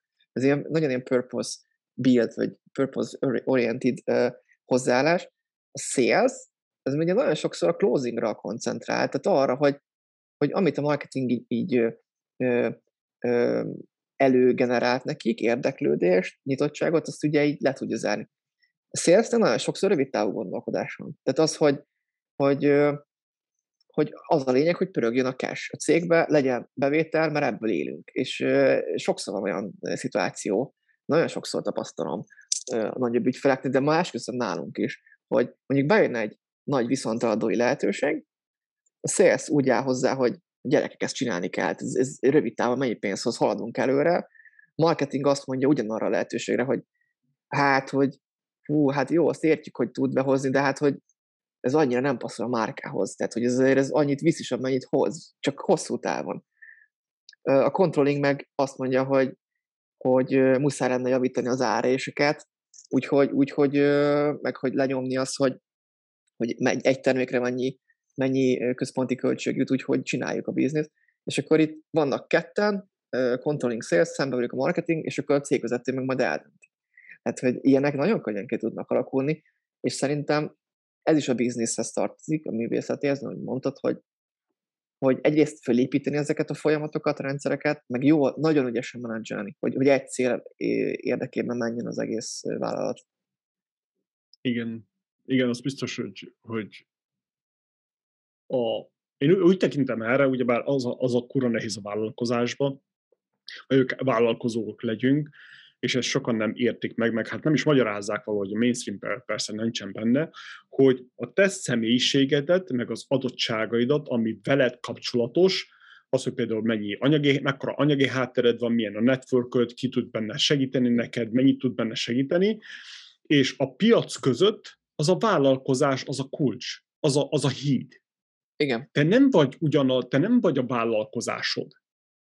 Te a vállalkozásodon kéne dolgozzál, az elején benne persze, mikor nincsen senki, vagy nem tudsz megfizetni valakit, akkor te csinálod az alapmunkát, de a, a, az vállalkozás az híd, kapocs közötted és a világ között.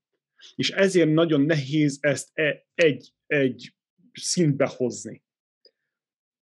Fú, nagyon nehéz, meg ez egy, ez egy folyamatos dinamika.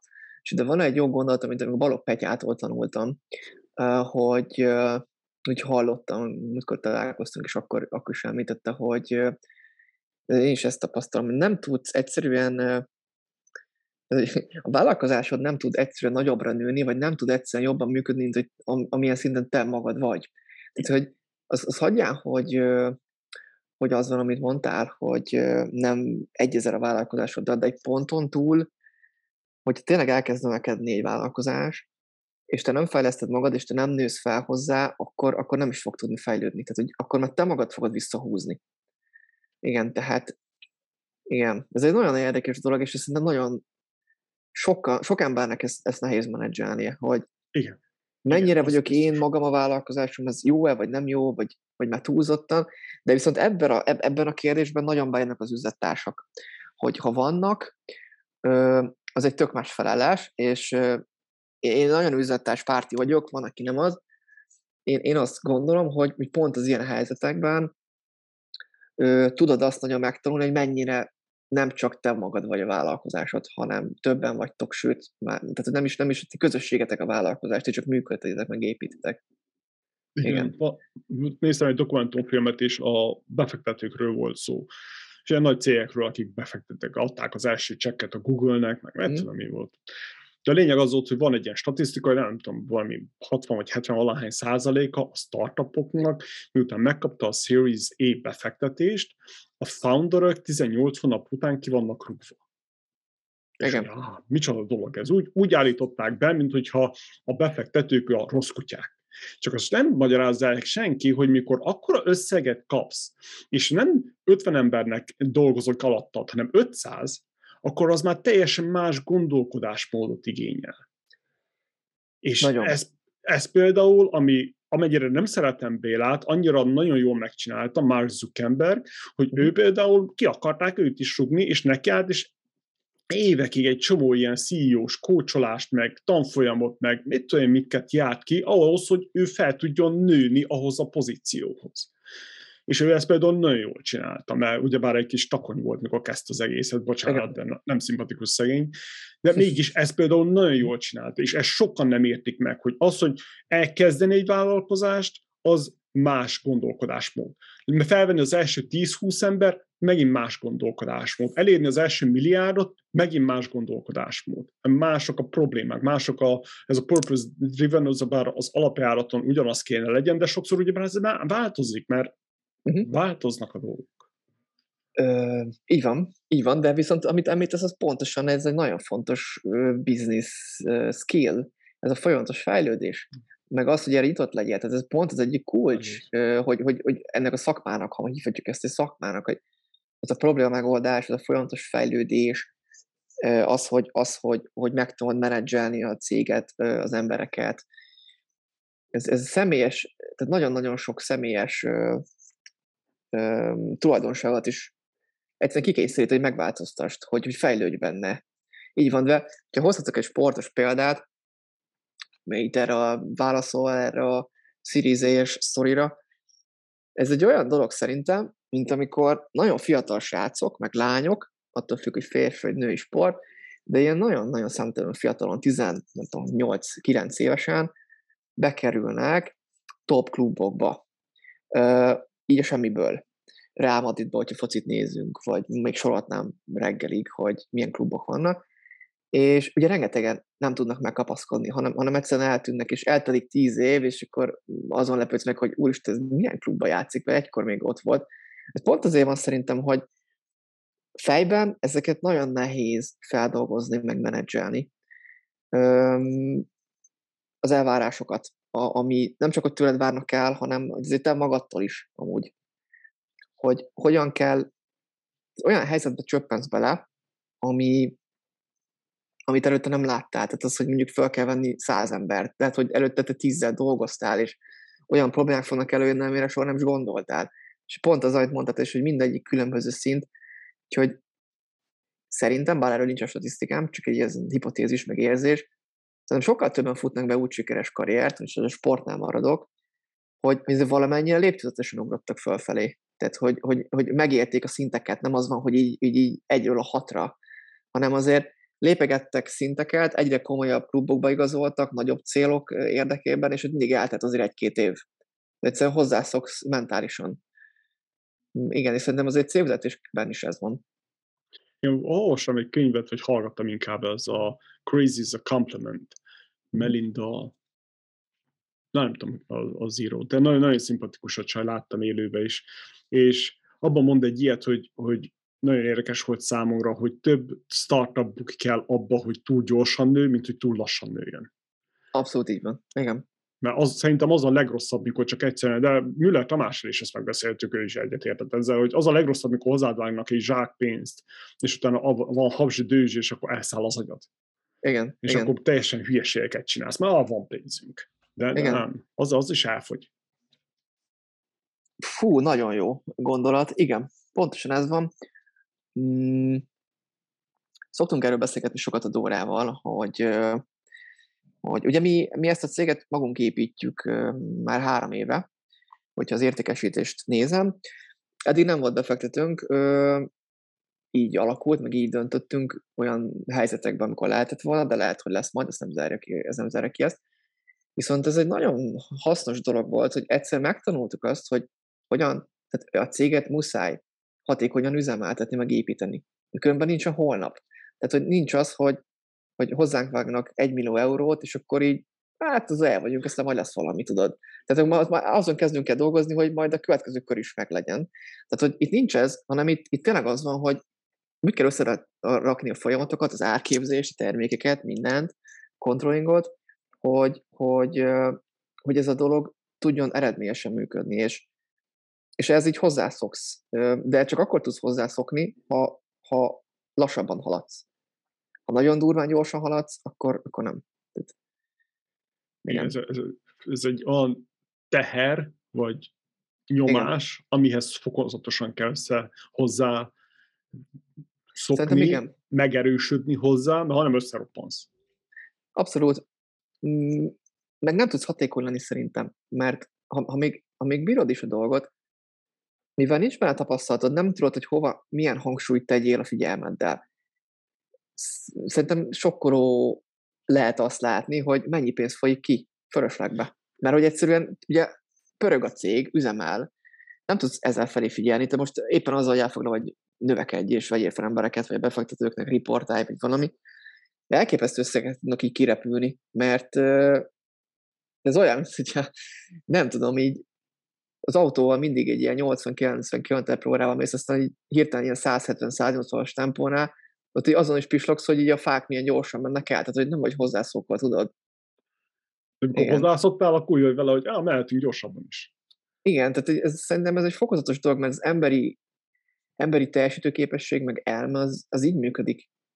De mindenben amúgy. Tehát, ha nyelvet tanulsz, az akkor is így van szerintem, hogy ha, ha fokozatosan haladsz, akkor, akkor sokkal több a sikerélmény, mint hogyha az, hogyha így hirtelen belenéz olyan eszkékbe, ami nagyon távoli, és akkor így elkezd szédülni, hogy úristen, ez mi az Isten, meg hogy ez, ez nem jó, ez nem jó. Most térjünk át erre a másik, a startupotokra, vagy fókuszáljunk inkább erre. Nézem a honlapot, és hát le vagyok döbbenve, hát annyira szexisek ezek a fehér neműk, hogy világ vége. Mikor említetted valami nagy bugyit volt az eszembe, hogy ilyen testszíne van, ilyen, ilyen valamilyen barnás, és izé, de ezek kifejezetten kellemes rájuk nézni. Van uh, már mindenféle, igen. Most uh, érdekes helyzet, te vagy a második pasi, akivel ilyen női dolgokról beszélünk, nem tudom, jó lenne egy pár hölgy is betársulja most már itt a jelenkezettek a podcastbe, a, a beszélgetésbe. És akkor a, a, gondolom az ötlet az evidens, hogy honnan jött, de hogy, hogy belemertetek ebbe vágni egyáltalán? Szóval általában Magyarországon egy, egy hardware cuccba belevágni, ez, ez azért elég tökös hozzáállást igényel, nem? Még. Amcsiba is azt mondják, hogy vigyázzál a hardware-rel, mert abból beletörik a fogad, hát aztán kicsi ország, Magyarország, saját zsebből, hát ez azért kalapba. Szeretjük, szeretjük a kihívásokat. köszönjük, köszönjük. Figyelj, két célunk volt, amikor, amikor ezt elkezdtük. Az egyik az volt, inkább ez volt a Dóráé, hogy építsünk egy olyan márkát, ami, ami tabu döntő, a női tabukat ledönti, ami edukatív, ami küldetés, aminek a küldetés az, hogy, hogy, hogy a menstruáció témáját azt úgy tegye bele a fejekbe, mint egy természetes emberi folyamat, ami egyébként egy szupererő, ha úgy nézzük, hiszen ez az életadáshoz, ez kell. Tehát ez a folyamat, ez annak a része. Úgyhogy tekintetünk erre így is. Neki ez volt a küldetése, és emiatt ebből jött az, hogy ez egy, ez egy body pozitív márka, ahol nem profi modelleket használunk, és még sorolhatnám, sokféle kampányunk van, ami, ami, ami ezeket a, ezt a küldetést támogatja. Volt egy ilyen nagy célunk. Aztán volt egy olyan nagy célunk még, vagy van, ez inkább talán az enyém, de azért mind a kettőt magunkének érezzük mind a kettem. Az pedig az, hogy építsünk Magyarországról piaci alapon egy nemzetközileg is sikeres céget. Egy olyat, ami exportra képes, ami, ami egyszer megmutatja azt, hogy, hogy, hogy lehet összetenni egy, egy nemzetközi szinten is versenyképes terméket Magyarországról, viszonylag fiatalként, hogy ez így legyen ez így a másik küldetés. És minket ez a kettő dolog érdekelt, ez a kettő drive volt az elejétől fogva. A többivel nem foglalkoztunk, nem tudom, így, így, így ment, és akkor csináltuk.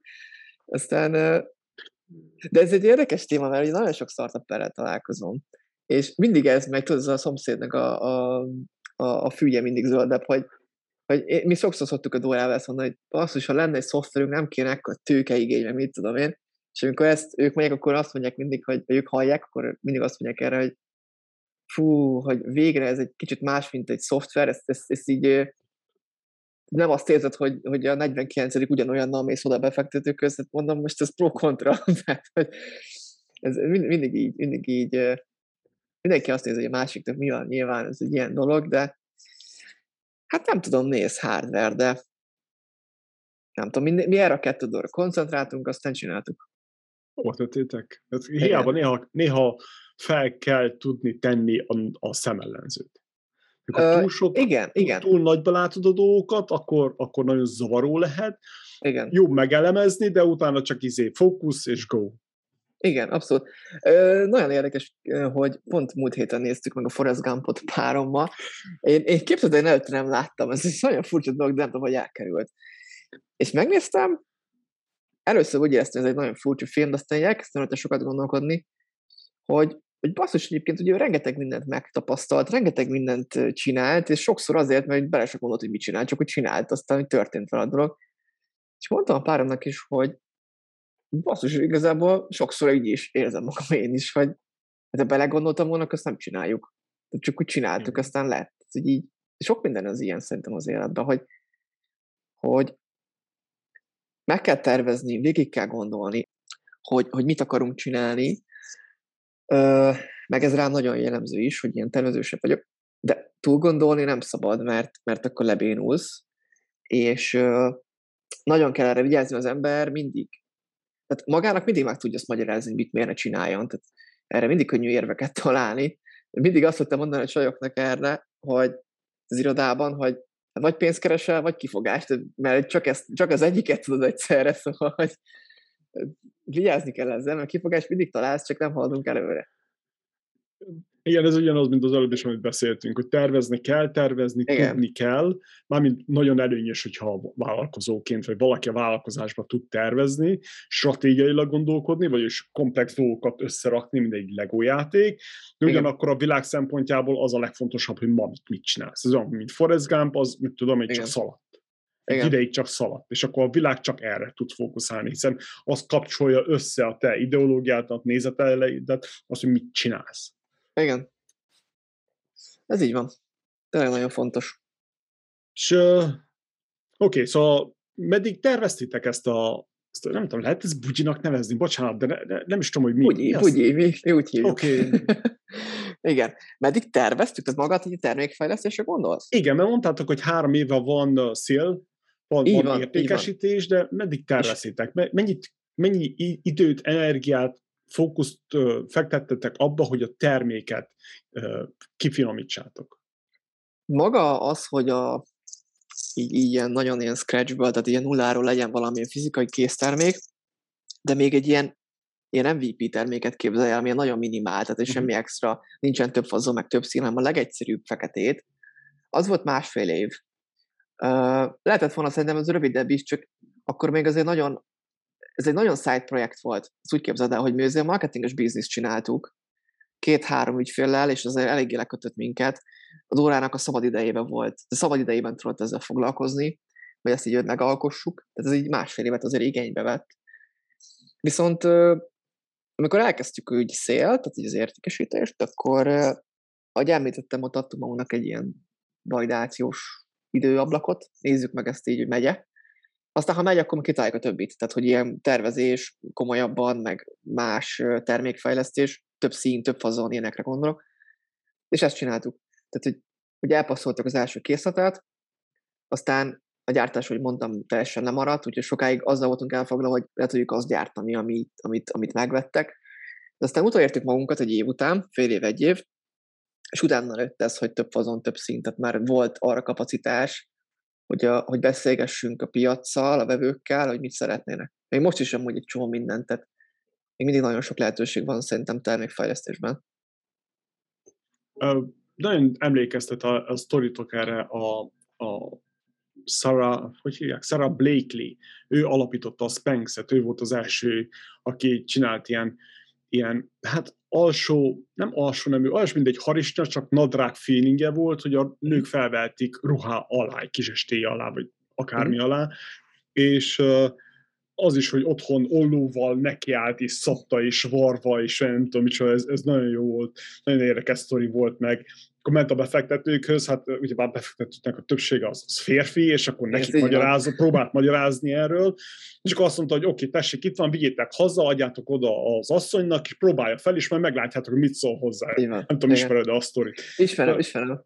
Az is fantasztikus Igen. volt, ez is ilyen, ilyen nem tudom, tetszett nagyon a sztori. De a tiétek is egy nagyon szimpatikus ilyen szemben. Abszolút hasonló, igen. És a tapasztalataink is hasonlóak, tehát így, így, így befektetés kapcsán például, amit most mondtál, hogy hát az ilyen, igen. Jó van, akkor következő. Uh, hallom, hogy, hogy nemzetközi szinten akartok terjeszkedni? Uh, igen, igazából már csináljuk, már csináljuk pár hónapja. Itt a régióban szeretnénk uh, Magyarország, szomszédok, meg, meg a német nyelvű országok, tehát Németország, Ausztria, Svájc. Ezek, ebben a régióban szeretnénk nagyobb szereplővé válni.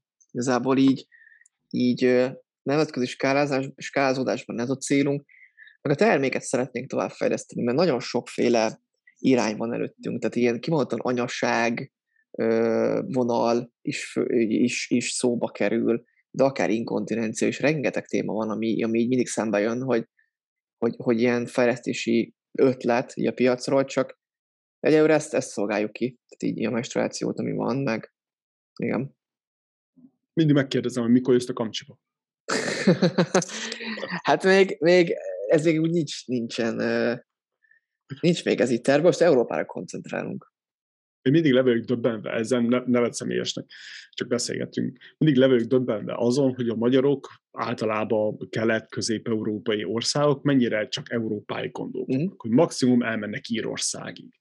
És én ezt nem értem meg, hogy de miért. Ja, ugyanannyiba van, idézőjelben most plusz-minusz egy pár százalék, de ugyanannyiba van kimenni Németországba, mint Amcsiba kijönni. Csak Németországban ott vannak 60 millióan, ha jól emlékszem, 60 vagy 80? Kicsit több, 80, 80, 80. 80? Akkor kell Szóval 80 millióan, Amcsiban meg vannak 350 millióan, akkor miért ugyanannyiba kerül? Na mindegy, ez az én dilemmám, amit próbálom a, a magyar cégeket egy kicsit felsékelni, hogy és sokkal egyszerűbb kijönni, de mint Németországba. De mindegy. Figyelj, jó a kérdés. Volt is egyébként megkeresésünk ilyen viszonteladó sztori kapcsán, mi Kanadából is, usa is. Jó a kérdés, szerintem nagyon sokszor úgy gondolkodnak a magyar startupok, hogy mi az az exit story, amit el tudsz adni, és, és azért a sokszor a befektetőknek, és az sokszor azért az, hogy, hogy, hogy Európában leszel szereplő, nem Amerikában, mert azért sokszor verseny hátrányban vagy, tehát hogy már van ott szereplő, vagy hát igen, később ész a piacra.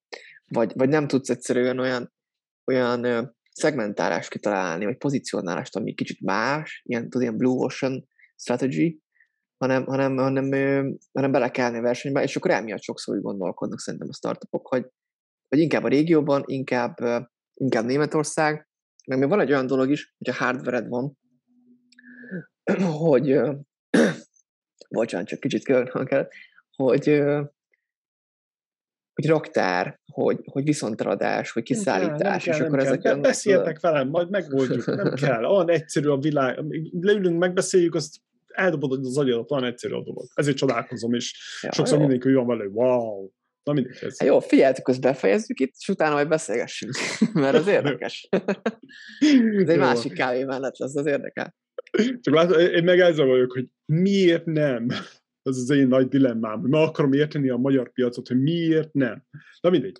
Várj, ez, ez, ez jó, jó, csak egy pillanat, akkor maradjunk még itt, hogy, hogy, Na, hogy, hogy, hogy, de ez, szerintem ez pont az, amit, korábban mondtam, hogy lehet, hogy egyszerűen csak az van, hogy túl közel vagyunk a vállalkozásunkhoz, és ezt látjuk.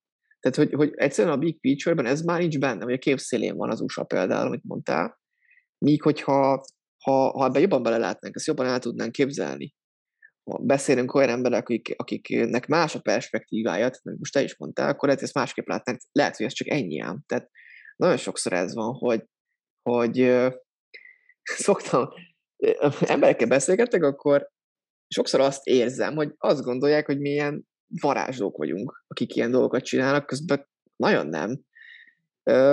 Egyszerűen lehet, hogy nem veszük észre a lehetőséget. Eszünkbe se jut.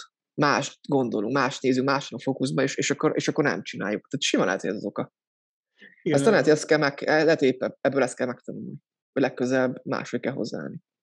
Igen, én onnan akadok ki, hogy ugyebár a piac felmérését én borzasztóan komolyan veszem. Szóval véleményem mm-hmm. szerint egy cég kettő dolgon szokott általában elbukni, ez a domináns. Az egyik az, mikor a founder az nem ismeri önmagát, szóval nem jó alapanyag arra, hogy most alapító legyen, meg cégvezető. A másik, hogyha nem ismeri a piacot. Igen. Szerintem ez a kettő. Na, hogyha már ezt a kettőt ismered, akkor valamit tudsz csinálni, valamilyen terméket, ha nem is az elsőt, nem a másodikat, de az ötödik biztos fog valamilyen Igen. sikert elérni. És ezért vagyok úgy vele, hogy oké, okay, most, most a magyar cégek, de voltak Romániából is cégek, akikkel beszéltem, hogy, hogy miért csak Németországig lát? Hogy miért mhm. csak Írországig, vagy Franciaországig? Szóval az az érdekes, hogy itt például a Amerikában a cégek, akik nemzetközi szintre akarnak uh, lépni, azoknak szinte meg sem fordul a fejükbe Európa. Igen. Kikerülik, mert annyira bonyolult, annyira Nagyon sok a nyelv, igen. annyira uh, szabályozás, annyira szigorú, hogy jaj, bocsánat, mindenki az van, hogy Kína vagy India. Uh-huh. Mert nagy piac. Igen ugyanannyiba van megcsinálni egy raktárat felépíteni, egy csapatot felépíteni, ugyanúgy kell egy marketinges legalább, ugyanúgy kell legalább egy szélzes, akkor meg miért mennyire egy pici országból vannak 20-30 millió, legfeljebb 80. Azt hiszem, hogy igen. Németország a legnagyobb Német, lakosság igen, szempontjából. Igen. Szóval oké, okay, elmennek még Németországba, Berlin, az, az talán felkerül a térképre, de mindenki, Kína, India, ebbe gondolkodik. Igen. Szóval más, más perspektíva. Igen. De, de simán lehet az, hogy, hogy ebben a vállalkozásban például mi ezt fogjuk kivenni, vagy megtanulni, hogy, hogy a következőnél, vagy akár ennek a továbbfejlesztésén, amit tudom, egy öt év múlva, ott meg lehet, hogy az fog jönni, amit most te is mondtál, hogy most mit szarakodjunk itt ezekkel az országokkal? Csináljuk még nagyobbat, tehát ez is simán lehet. Igen. Nem, csak ez az én dilemmám. Ugyebár az egész... De szerintem ez a... egy jó dilemma. Igen. Szeretem a kívásokat. Igen, igen, mi is. Az egész magyar business hóbelevancot azért kezdtem el csinálni, mert egyszerűen több magyar céget akarok itt kint látni Amcsiba, és akkor most próbálom megérteni azt, ez nagyon lassan megy, hogy, hogy miért gondolkodnak így, mi, mi, mi az, a, az a visszafolytó erő, ami miatt a vállalkozások csak ennyibe gondolkodnak, idézjelbe csak. Figyelj, nagyon nagynak tűnik szerintem az Atlanti óceán innen nézve. De én őszintén erre ezt mondom, hogy szerintem szerintem nem, nem látunk el addig. Tehát, amit te is mondtál, túl messze van, túl nem ismerjük, ismeretlen, ezekben az országban többet járunk, azt gondoljuk emiatt, mivel ismert számunkra, hogy, hogy könnyebb, pedig nem az amúgy, hogy te is mondtál, ezt azért én is tudom. De szerintem így ez van a fejünkbe, így, így az alapítók fejébe, hogy, hogy ez kevésbé, kevésbé ismeretlen, ezért kevésbé riasztó. Igen. Ugyanakkor nagyon érdekes, mert vannak azért magyar cégek, szóval itt a Bostonban is vannak. ez a, ez a magyar cég, nem is tudom, hogy hívják őket hirtelen, ez a 3D-s nyomtatással foglalkoznak. Uh-huh. Azok is most felhajtottak egy csomó lóvét. Van a Prezi, van a, a Logmin, ez, ezek uh-huh. szinte mind itt vannak valahol Boston környékén, Igen. vagy Silicon völgyében.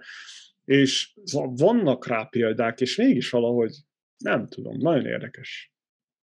Na, mindegy. Van, van, van. De egyébként Ez, ez így van, de hogyha azt, ezt elhelyezzük, tehát ezt próbáljuk kicsit elhelyezni, hogy, hogy, hogy a magyar cégek, múltkor olvastam egy statisztikát, ami nagyon-nagyon, talán ő ebben minden KKV benne van, ez nem csak startupok, de hogy vagy megtöbbentően kicsi számok, talán ilyen 5-6 százalékok exportál egyáltalán. Tehát, hogy az is, tehát már önmagában az is nagyon ritka, hogy, hogy egyetem a magyar határon túl értékesítenek magyar cég, és már ez is szerintem egy nagy probléma. Úgyhogy ebben ebbe, ebbe nem vagyunk jók, amúgy sajnos. Szerintem ebben sokat kéne előre lépni.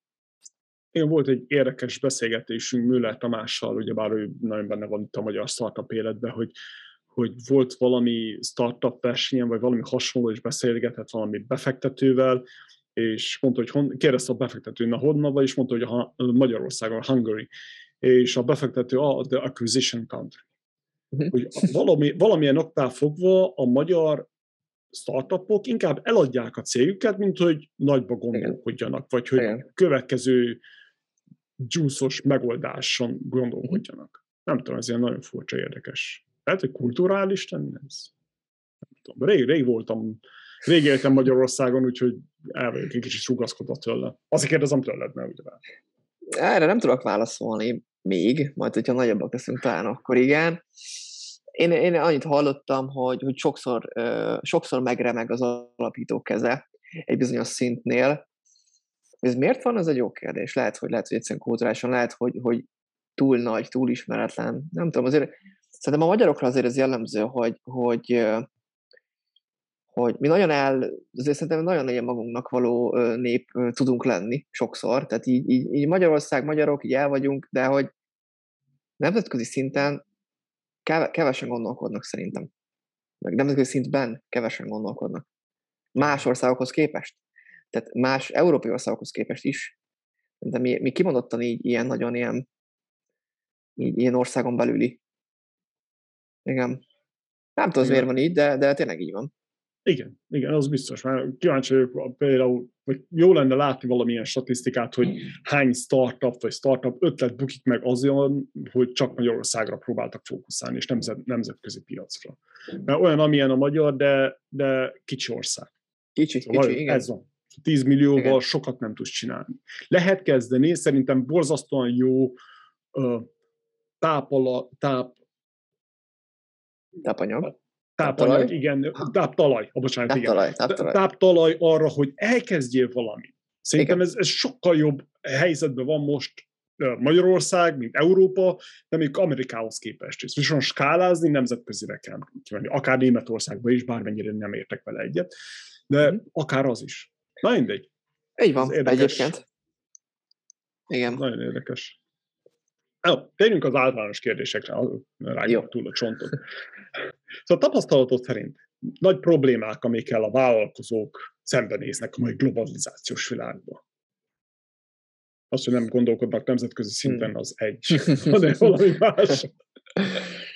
Hmm, nagy problémák, mert szembenéznek. Hmm, hát ez nagyon sok mindentől függ, tehát milyen, mennyi, milyen típusú vállalkozás mekkora, de hogy Szerintem, uh, szerintem az, amit említettem egy kicsit korábban, hogy, hogy nagyon sok ismeretlen van most, a mostani világban, nagyon sok minden gyorsan változik, és, és uh, emiatt sok minden kockázatosnak tűnik. És ezt szerintem el tudod vezetni, hogy, hogy, hogy, el, hogy, hogy egyszerűen lebénulnak sokan, hogy nem, nincsenek mindig mozgásban, hogy, hogy, hogy, hogy tényleg egyszer nincsenek mindig mozgásban. Ez egy nagyon fontos dolog, ezt mindig mondom én is többieknek, hogy, hogy azért, hogy mindig mozgásban legyünk, valami majd lesz, csak csináljuk, csináljuk, és valahogy lesz. Az, hogy lebénulsz, hogy nem csinálod, hogy, hogy, hogy kiégsz, ez, ezek nem lehetnek opciók, mert, mert akkor tényleg kiesel a piacról.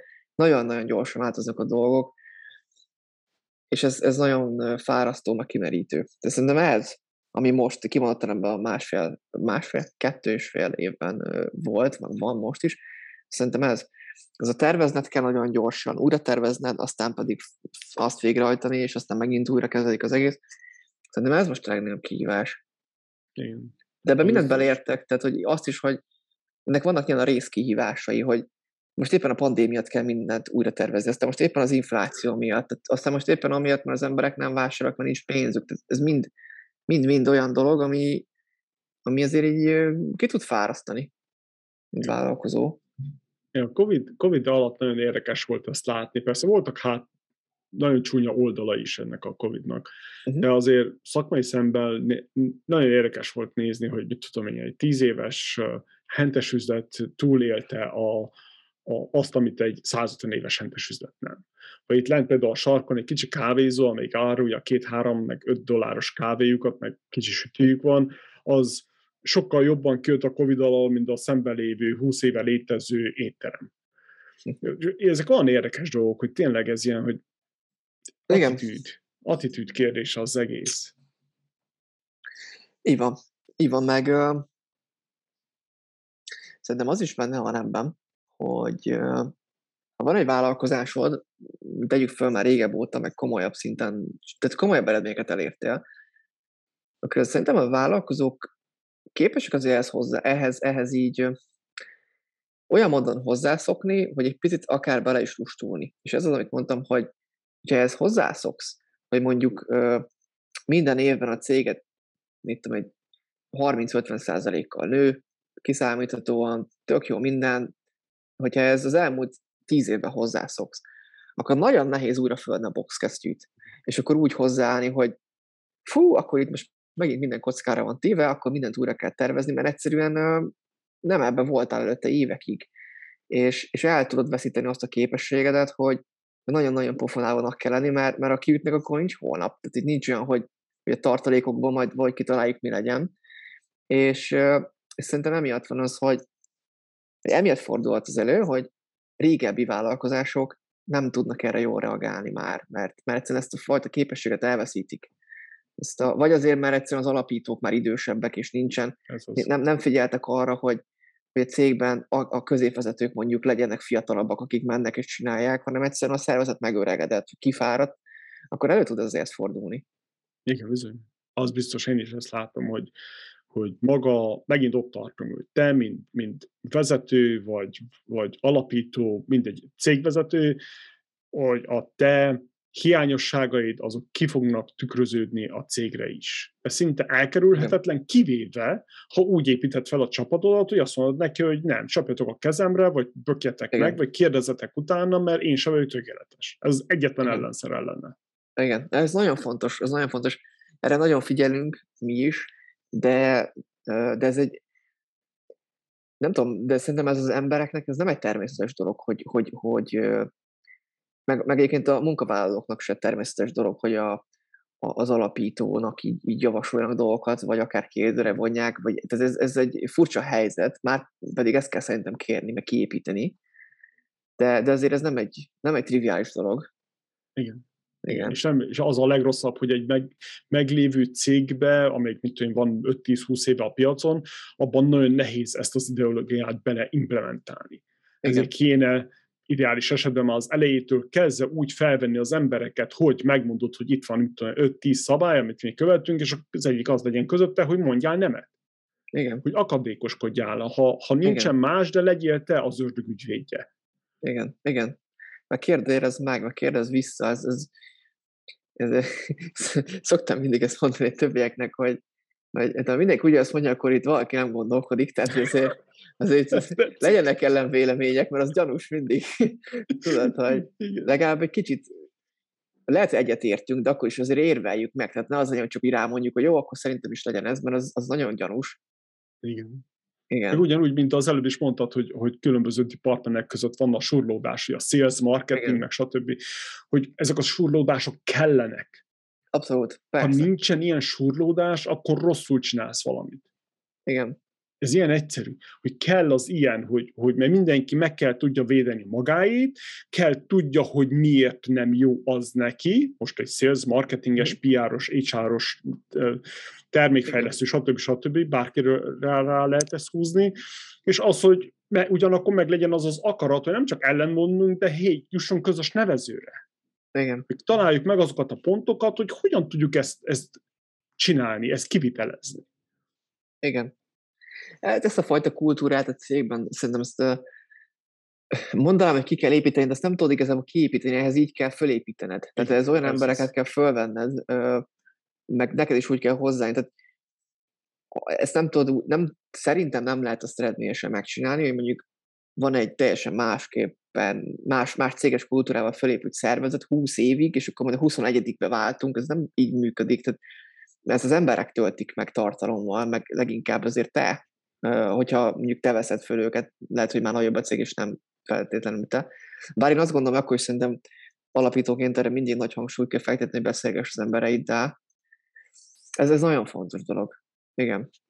Igen. Nagyon, ez nagyon fontos. Nagyon fiatal, kocsmáros koromban fiatal koromban voltam kocsmáros, hát internet kávézóban dolgoztunk, de söröztünk, mm. ha kell, nem, hát persze fiatal az ember. és nagyon érdekes volt látni, volt a cégvezető, volt az ügyintéző, és volt a könyvelő, és azok mi, minden második, harmadik péntek este bejöttek hozzánk, és azok ott ültek hajnalig. És söröztek, és beszélgettek, és annyira érdekes volt ezt látni, hogy az üzleti, persze ez mint 90-es években volt, hogy a, hogy a üzleti életben ezt így is lehet csinálni. Nem az van, hogy na én vagyok a főnök, és neked kussa hm. neved. Hanem Igen. leültek, és, és beszélgettek, és akkor ők is beszélgettek mindenről, de főképpen üzletre fókuszáltak, és akkor megvolt ez a laza hangulat, a kis alkohol fel felszabadította az érzéseket, a gátlásokat ledöntötte, stb. stb. És ez így, ez így nagyon megmaradt bennem, hogy igen, az, hogy egy, hát nem egy, de mit tudom, három havonta vidd el azokat az embereket valahova. Persze, ha most száz fő a cég, nem tudod elvinni, de ösztönözzed az embereidet arra, hogy egymás között menjenek el, leülnek egy pizza mellé, igaz? Igen. Pagó igen. pénzbe kerül, de mégis annyi sok, olyan sok mindent hozzá tud tenni a cégedhez, hogy fel sem tudod fogni épésszel. Ö, így van. Tehát nagyon durván nem, hogy értékes, de szerintem a legértékesebb erőforrás egy cégbe, az, az így az emberi része, pont azért, mert um, ki kell alakítani ezt a kultúrát. Igen, amit beszéltünk, hogy, hogy, hogy merjenek gondolkodni, merjenek kérdezni, kérdezni, meg javasolni. De azért is egyébként, mert most tulajdonosként nézed, vagy cégvezetőként, akkor szerintem ez egy borzalmas, borzalmas befektetés, hogyha most ezt ilyen szemmel nézzük, hogy hozol a cégedhez embereket, majd igazából nem hagyod őket kibontakozni, hanem csak arra használod őket, hogy a meghosszabbított, meghosszabbított akaratod legyenek, meg a meghosszabbított kezed, tehát ugyanazt csinálják, amit te mondasz, vagy azt csinálják, amit mondasz. Ez egy totál felesleges dolog, mert nagyon nem, nem csak nem csak pénzben drága az emberi erőforrás, hanem időben is. Tehát, hogy ő ott van, és, és, és addig nagyon nagy az alternatív költsége szerintem. Tehát, hogyha mondjuk az én hülyeségemet, amit mi végig is hát gondolva, csak én találtam ki, és senki nem mert mondani rá semmit, azt végrehajtatom, annak az is költsége, hogy ahelyett csináltak volna valami olyat, ami, amit mondjuk ők javasolnak, már jobb, csak nem merték megkérdezni. Tehát ez egy nagyon nagy pazarlásnak érezném, hogyha ha, ha az lenne, hogy úgy, úgy veszünk fel embereket, hogy amúgy azt csinál, amit mondok, mert csak a pozícióból fakadóan, de szerintem ez egy, ez egy, hogy ez üzletileg is egy baromság, nem csak azért, mert hogy a, a céges kultúrának rossz, hogy, hogy, hogy, tehát, hogy, hogy így elkezdenek tudod a pozíciókhoz viszonyulni, tehát hogy, hogy kihez beszél. Ezt mindig, mindig mondanak, hogy ezt, ezt felejtsétek el, tehát itt az a lényeg, hogy, hogy milyen javaslatok vannak. Mindenkitől, tehát a, két héttel ezelőtt felvett csomagolóktól is megkérdezzük, hogy mit gondolnak, mert ő látja. Az ügyfélszolgálatosokon nem beszél, ugye ők beszélnek a leggyakrabban az ügyfelekkel, vagy hát a vevőkkel, így ilyen face-to-face, úgymond. Tehát az, hogy én mit gondolok az író azt mellett, ez nem feltétlenül jó, meg lehet, hogy nem is az, amit ő mondana. És, és nagyon sokszor voltak olyan megbeszéléseink, ahol a ügyfélszolgálatosok mondták, hogy hát szerintem ez nem fog működni, vagy, vagy hogy ö, lehet, hogy ezt gondoljátok, de hogy nem ezt szokták kérdezni az emberek. Tehát, hogy így, így ö, ilyen sokszor van. És ilyenkor, ez csak akkor tudod ezt, ezt a fajta ö, kreatív energiát, meg, meg ilyen proaktivitást kihozni az emberektől, hogyha nem nyomod őket az, azon, nem nyomod őket agyon a pozícióddal. Hmm. Ez, ez, ez egy fontos dolog. Van, van itt egy példa, ez, ez nekem annyira megvan akadva a torkomba, ugye, mert én, aki rendszer szerető vagyok, és szeretek struktúrába, meg rendszerekbe gondolkodni, ez annyira ellentétes velem, annyira szinte még irritál, de olyan kellemesen, hogy van itt egy cég, amelyik játékokat fejlesz, szoftvercég, úgy hívják, hogy Valve. Nem tudom, hallottál erről vagy nem. Azzal azt kell tudni róla, hogy ebben nincsenek pozíciók Nincsenek.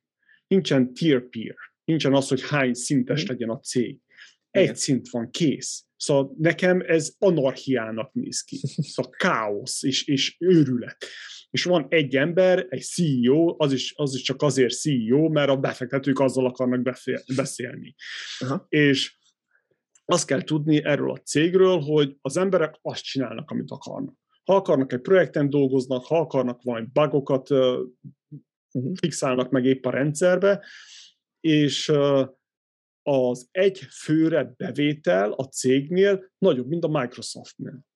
Fú, túlva. És akkor úgy vagy vele, hogy ez ilyen no, ne, nem, nem, nem tudod felfogni épp észel. Én, aki a rendszerben gondolkodom, hogy vannak lépések, és folyamatok, és checklisták, és stb. Nem tudom felfogni épp észel, hogy hogyan lehet ez. És működik. És ott van. Szóval így is lehet csinálni. Nem azt mondom, hogy ez normális, vagy ez kéne legyen normális, mert biztos, hogy felakasztanám magam előbb vagy utóbb, hogy ez annyira ellentétes mindennek, amit én vallok, de mégis működik. Nagyon érdekes, így, így, én is így első hallásra azt mondanám, hogy ez azért nagyon furcsa, de hát ha működik, működik. Én, én inkább olyasmi struktúrát tudok elképzelni, hogy én, én ezt tartom eredményesnek, tapasztalatok alapján, ami azért alapvetően van egy, van, van, vannak feladatkörök, vannak területek, de ilyen nagyon-nagyon gumi, gumifalakból, tehát nagyon könnyű áttolni, át, átmenni a másikéba, javaslatokat tenni, megkérdezni. Én valami ilyesmit szoktam mindig fölépíteni, vagy szeretek fölépíteni, hogy, hogy van egy váz, de azt kreatív tartalommal, azt már ők töltsék meg. Tehát, hogy, hogy miből mi lesz. Nem, nem pedig én írok össze egy ilyen 60 pontos checklistát, hogy neked ez a dolgod, meg ez, meg ez, meg ez, nem, ez egy nagyjából ez, de egyébként a többit azt majd így menet közben összerakjuk. És uh, itt az a kritikus kérdés, hogy egy bizonyos méret fölött is működik-e ez. Nem tudok rá válaszolni, de biztos vagyok benne, hogy, uh, hogy nagyobb méreteknél is szerintem hozzá tud tenni ez a fajta felépítés, mert a tül, amikor melyen túlzott bürokratikus folyamatok lesznek, az biztos, hogy nem, nem hatékony. Tehát az, az tuti, hogy nem jó. Tehát valami köztes dolog kell, valami... De én látok is erre amúgy trendet, hogy, hogy, a, hogy a nagyobb vállalatok is egyébként egyre inkább ilyen, ilyen lean startupos, meg ilyen startuperes hozzáállásra, kicsit alacsonyabb szervezet, amit mondtál te is, hogy nem ilyen nagyon hierarchizált struktúra, hogy erre elkezdnek nyitottak lenni, mert szerintem szerintem hatékonyabb lesz a szervezet általa. De valami azért, valamennyi vázat szerintem kell sokszor, de van, látszik ellen példa. Igen, kell, a, kell Igen. Az, a, az a csontváz, amit megtartja ugyebár azt az izmokat, Igen. meg hasonló, hogy valami tényleg egy formát tudjon adni neki. Ray Dalio mondja, hogy jobb, hogyha egy szervezet alul van szabályozva, mint túl szabályozza. Ezt el tudom fogadni, ez biztos. Ah, tényleg kell igen. az a szabadság, mert hogy bár emberek vagyunk, csak induljunk ki ebből, hogy emberek vagyunk, mindenkinek van problémája, beteg a gyerek, mit tudom én, hányik a kutya, akármi. Igen. Valami mindig van, vagy rosszul érzed magad és nem akarod annyira be és katujázni az embereidet. De az, hogy mindenki csinál, amit akar, hát ez, ez, ez nonsens, ez ilyen nem, nem tudom. Na mindegy, ez az én problémám, de érdekes, érdekes. Oké, okay. milyen tanácsot adnál egy kezdő vállalkozónak? Mire figyeljen oda, amikor egy céget alapít? Hogyan kezdjen el egy vállalkozást? Ilyen ingyenségeket, hogyha tudsz megosztani velünk. Teszek rá egy kísérletet. Hajrá! Kezdő, kezdő vállalkozók mit javasolnék? Mm. Hú, ez egy nagyon jó kérdés. Ez egy nagyon jó kérdés, és szerintem még mindenki szerintem ezt mondja, hogy nehezebb most vállalkozni, mint korábban volt, szerintem ez, amíg az emberiség él, addig ezt fogjuk mindig mondani, meg hallani, úgyhogy ebben ne induljunk ki. Hmm. Hát, én azt mondanám, hogy hogy először is önismeret. Tehát próbáljuk meg azt, hogy akár egy listaszerűen felírni azt, hogy mi az, amit szeretsz csinálni, mi az, ami, ami tényleg érdekel, olyan tényleg jó vagy. Ezt szerintem érdemes így tudatosítani magunkba. Emellé jön az is, hogy mi az a jövőkép, amit szeretnél élni. Ezek legyenek azért tisztázva, hogy mi az, amire vágysz, mi az, ami, amiben tényleg jónak érzed magad, és jó vagy. Akár ennek lehet az ellentétpár is, hogy mi az, amit, viszont, ami, ami, amit megcsinálsz ugyan, de nem vagy annyira jó benne, vagy nem annyira érdekel. Ezeket szerintem érdemes felírni. Aztán ide jön az is, hogy hogy a saját korlátaidat egy kicsit ugyanígy összeírni, hogy mondok egy példát. Nekem figyelnem kell arra, hogy, hogy ne legyek nagyon túlzottan maximalista feladatoknál. Hogy legyen például nagyobb önbizalmam tárgyalásoknál, meg mondhatnék még ilyen példákat. Ezeket szerintem érdemes magunkba tudatosítani, hogy erre figyelni kell, mert, mert ha nem figyelsz rá tudatosan, akkor ösztönösen el fogod ezeket a hibákat követni. Tehát olyan leszel, amilyen nem akarod, hogy legyél. Tehát szerintem ez az nulladik lépés, hogy, hogy ezeket a jövőkép célokat, ezeket az önismereti részeket átgondoljuk. Ez szerintem nagyon fontos, hogy kicsit tisztában lenni magunkkal. Ez lehet, hogy menet közben amúgy is ki fog alakulni, de jobb, ha az elején ezeket már tudod. Üm, igen, tehát például az is letatszik, hogy vannak olyanok, akik nagyon durván kontrollmániások, akik nem tudnak delegálni, mert megőrülnek, hogyha nem ők csinálnak mindent. Szerintem ez is egy hiba. Ezt is például jó, hogyha tudjuk azonosítani, hogy oké, okay, akkor elkezdem ezt a vállalkozást, de azért erre figyeljek, mert ebből ma baj lesz, mert ez így nem fog működni, mert föl fognak az emberek három havonta mondani, stb. Szerintem ez a nulladik lépés. A következő, hát egyszerűen kell egy tervezés. Ami egy nagyon kritikus kérdés, mert hát nyilván, ha még nem kezdted el, és nincsenek bázis évek, ami ezt tudsz viszonyítani, akkor mivel, tehát így, hogy csináld meg, ezt, ezt, ezt tudom, ez ilyen. Én mindig azt mondom erre, hogy olyanokkal kell beszélni, meg olyanokat kell hallgatni, meg olyanokat kell olvasni, akik csináltak ilyet. Egy kicsit az ő tapasztalatokat megismerni, egy kicsit a piaccal beszélni, amire éppen lépni szeretnél. Az, ez a sok ismeretlen, ezt a sok kérdőjelt egy kicsit uh, lefaragni. Tehát, hogy, hogy tisztuljon a kép, infokat begyűjteni, ez, ez nagyon-nagyon fontos dolog szerintem, hogy egy kockázatokat ezáltal tudod, tudod minimalizálni. Aztán, hogyha így bejöttek infok, inputok, akkor valamilyen alaptervezést összerakni, nem kell túl gondolni egy ilyen validálási időszakra, néhány hónapra végig gondolni, vagy az első évre, fél évre, hogy, hogy, hogy mit kell elérni, mik azok a KPI-ok, ami, ami ilyen mérföldkő tud lenni, hogy amiről el tudom dönteni, hogy akkor ez jó vagy nem jó. Mert ha nincsen KPI, akkor az ember sajnos úgy gondolkodik, hogy hát már ennyit beleraktam, akkor még egy kicsit belerakok, és akkor még egy kicsit, aztán ebből lesz az, hogy öt évig csinálok valamit, amiben egy csomó pénz bele van rakva, meg idő, de semmi, semmi haszna nincs. Kell egy, kell egy, kell egy ilyen KPI lista, ez az alaptervezés, hogy, hogy legyen egyfajta controlling magad felett is, hogy, hogy ami, ami, ami ez objektívan vissza tudsz tudod nyúlni, hogy akkor ez most jó, vagy nem jó, a játék dönteni. És ha ezek megvannak, akkor csinálni. Nincs más. Tehát, hogy egyszerűen Csak csinálni, nincs. és arra késznek lenni, hogy, hogy ezt lehet, hogy 60-szor újra fogod írni, azt a tervet, azt a picike kicsi tervet. Hát ez ilyen. Tehát, hogy, hogy, hogy és, és, ha már csinálod, akkor a másik, hogy mindig mozgásba lenni. Tehát, hogy egyszerűen nekünk nagyon sokszor volt olyan tapasztalatunk, hogy egy picit azt éreztük, hogy most itt ez a dolog megrekedt, mert nem tudom, hogy mit kell csinálni mozgásba kell állni, beszélni olyan emberekkel, akik, akik ebből ki tudnak mozgatni. Tehát, hogy akár úgy, hogy mond egy fél mondatot, vagy mond egy gondolatot, vagy egy kontaktot, vagy bármi. És onnantól kezdve már az egész ö, ilyen padhelyzet ismét mozgásba kerül, mert jönnek a gondolatok, hogy jó, akkor indulok azon az úton. Akkor beszélek vele, mondjuk egy lehetséges partnerre, nem tudom. Ő lehet, hogy, hogy el fog küldeni a francba, de közben mond egy olyan gondolatot, ami, ami ből jobban megértem, hogy mi a problémája a piacnak, és már is tovább jutottam. Ez egy mindset, ez nem egyszerű dolog, mert nem így vagyunk szerintem szocializálva gyerekkorba. Nem csak Magyarországon, szerintem az, azért az emberek nem így vannak. Az emberek nem szeretnek hibázni, meg nem szeretnek azzal szembesülni, hogy, hogy nem megy a dolog. Hogy, vagyis, hogy nem megy könnyen, inkább így mondom.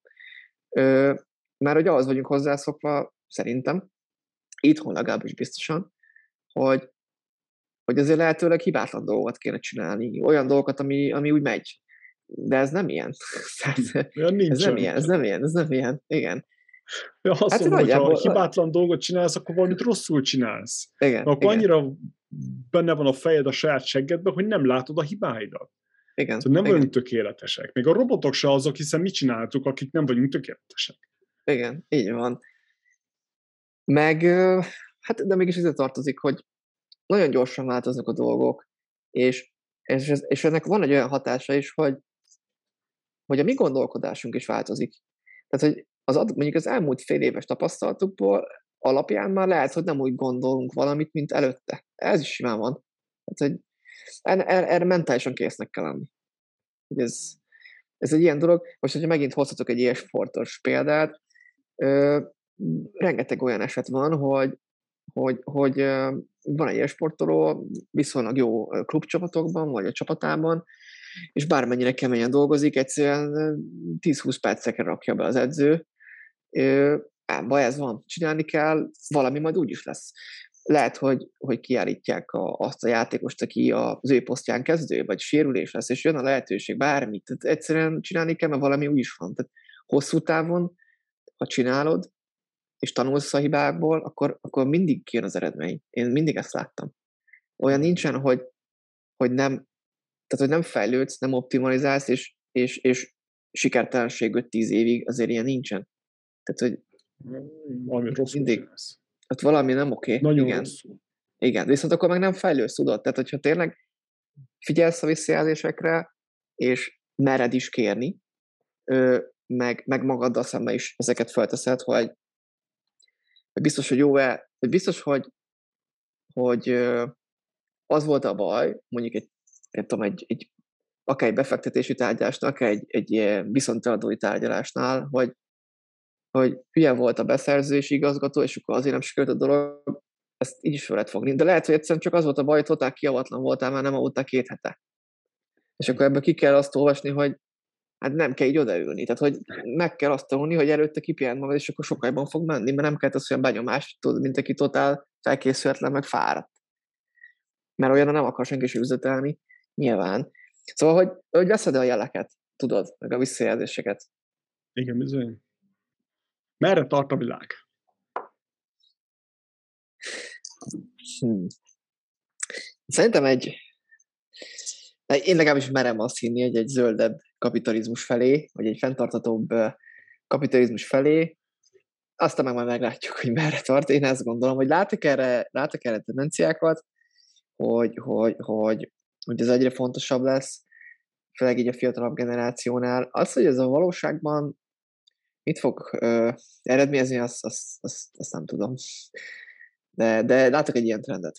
De hát nyilván mi is, mi is azért ebben vagyunk, tehát ugye a, az átdobható eszközöket szeretnénk ugye leváltani ö, menstruációnál, mm, de fel tudnék meg sorolni sok ilyen startupot, aki, aki hasonló tematikában van, tehát akár ilyen ételmentésre gondolok, meg ö, mindenféle ilyen, ilyen green, meg, meg ilyen, ilyen egyenlőség, jobban, jobban, jobban a társadalmi egyenlőséget erősítő témákban van, igen. Aztán mi lesz, azt nem tudom, de hát szerintem egy ilyesmi. Igen. Na, senki nem tudja.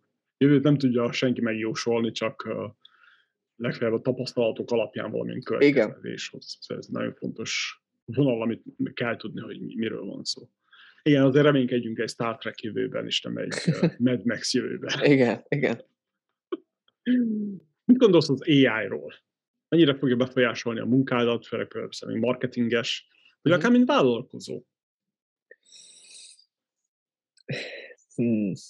Hát én alapvetően egy ilyen progresszív embernek tartom magam, aki szeret haladni a világban, meg szeret, szereti ezeket a szereti ezeket a dolgokat pozitívan nézni, hogy, hogy mit tud hozzátenni a fejlődéshez. Tehát én nem szoktam ezeket így megijedni, sokan azért szerintem vannak, akik így járnak hozzá, vagy kritikusan. Nyilván kritikák azok nem mindig rosszak. Én ebben pozitív dolgokat látom, azt, hogy hatékonyabbá tudnak válni döntéshozások, az, hogy, az, hogy, hogy akár folyamatok is, tehát például nálunk is a logisztikai résznél, ott el tudom képzelni az, hogy, hogy, hogy ezek nagy szerepet tudnak játszani, ezek a fajta megoldások. Mm, igen.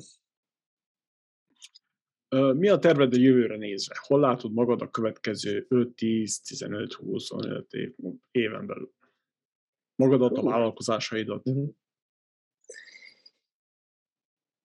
Hmm, jó kérdés, jó kérdés. Nagyon, uh, én egyébként egy megelégedett nem vagyok, nem gondolom, hogy ez egyik egy jó dolog, de alapvetően elégedett vagyok azzal, hogy, hogy ahogyan, ahogyan haladunk az életben, így, így a csapattal, vagy az üzlettársammal, vagy akár csak magamat, vagy a párommal, vagy akár csak magamat nézem, hogy hogy fejlődünk, folyamatosan egyre nagyobb szinteket tanulunk meg a vállalkozásban, most itt például az export részre gondolok, az, hogy egyre több embert kell menedzselni, és ez valószínűleg skálázódni fog. Tehát mondjuk, ha öt évre nézek előre, vagy akár tízre, én látom itt a kihívásokat, és ennek nagyon örülök. Tehát az, hogy a személyes fejlődésem, az én utam, az, az így fölfelé tud haladni, emberileg. Tehát az, hogy ezek meg képességekben, tapasztalatokban, én ezt erre koncentrálok, tehát ezeket tanuljam meg. Egyébként meg egy termékünkkel értéket adunk, úgyhogy ja, ja, a földnek is, meg az embereknek is, ebből a szempontból tök nyugodt vagyok, hogy, hogy, hogy jó, amit csinálunk. Tehát én azt érzem, hogy a hely, helyemen vagyok, vagy a helyünkön vagyunk. Azt, hogy 5-10 év múlva ez most hova fog eljutni, vagy meddig, nem tudom, de az a célom, jó ideje már, hogy, hogy minden évben uh, egyszerűen jobb legyek, emberileg uh, jobb legyek vállalkozásban, jobb legyek cégvezetésben, és uh, hogyha ez 5-10 év múlva így lineárisan tud javulni, akkor azon elégedett leszek. Igen. Az jó, az jó. Igen. Villámkérdések? Ready? Uh-huh. Oké. Okay. Kedvenc Ready. könyved? Kedvenc könyvem. Ú, ez egy nagyon nehéz kérdés, de azért, mert rengeteget olvasok, nagyon-nagyon szeretek olvasni. Uh, hmm. Hú, figyelj. egy csomó üzleti könyv van, amit szeretek, és, és nem tudom, bármelyik lett a kedvencem. Mert mindegyik, mindegyik egy, mindegyik egy jó fókusz tud adni, egy jó uh, mindsetet, vagy akár csak visszahozni egy jó mindsetbe. Nem ilyet fogok mondani, mégse, hanem nem üzletit. Én a Sapiens-et mondanám Harari-tól. Az, az kimondhatom nagyon-nagyon szeretem. Az emberi gondolkodásról ír benne, ugye az emberi történelme megy végig, de egy olyan szemmel, ami, ami nem ilyen nem ilyen száraz, hanem, hanem, hanem az, hogy miért gondolkodik az ember úgy, ahogy. És ez sok szempontban nagyon hasznos könyv. Marketingesként is az volt, meg, meg cégvezetőként is az, ahol embereket kell azért menedzselned.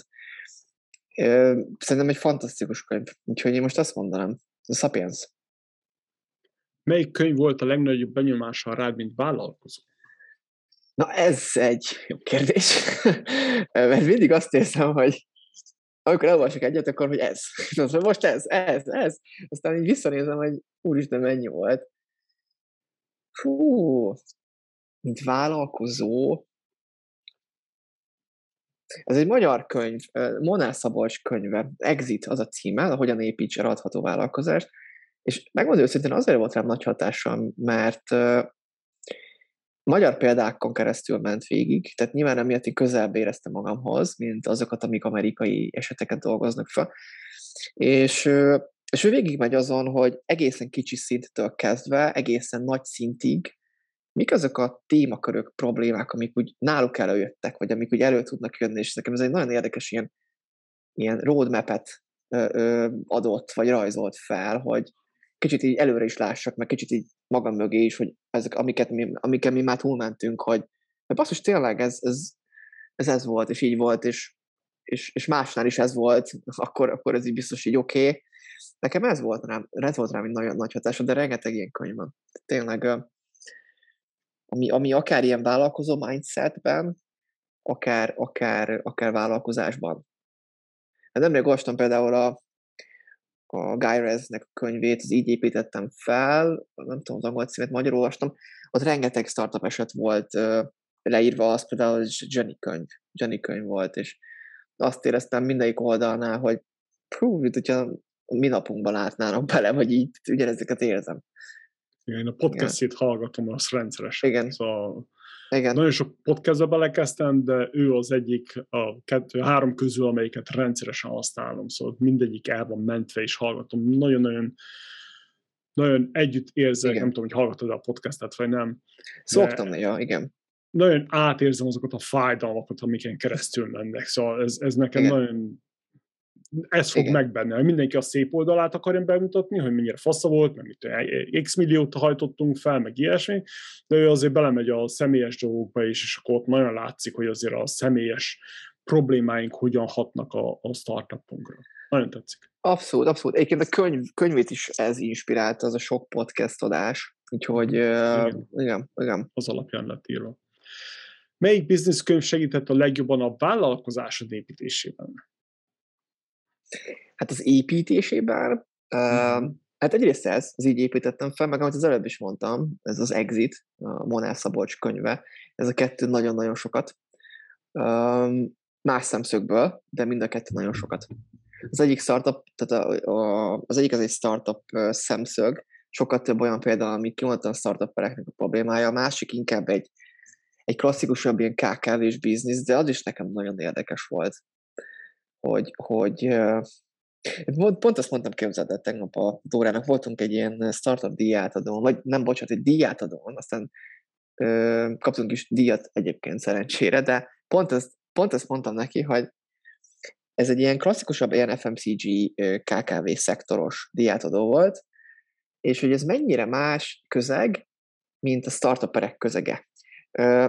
Mi egy ilyen összfér állatfaj vagyunk a cégünkkel, mert a startuperek azt mondják nekünk, hogy mi KKV vagyunk, a KKV-k azt mondják, hogy startup, mert a kettő között van az egy hardware szusztól, és akkor ilyen, mindenki ilyen senki is akar befogadni igazán, nálunk így ez van, de, de pont emiatt mind a két közeget úgy ismerjük, meg látjuk, és nagyon érdekes a mindset különbség, hogy, hogy pont, pont ez, tegnap ezt, ezt beszélget, erről beszélgettünk, hogy mind a kettő kell szerintem. A startupos, startupos közegben ott olyan, olyan, olyan millió van, ami, ahol, ahol, a víziókat látod, azt, hogy ahogy teremtenek dolgokat, létrehozunk termékeket. Nem tudjuk, hogy hogy fog összeállni a cég, mert valami lesz, de hogy csináljuk.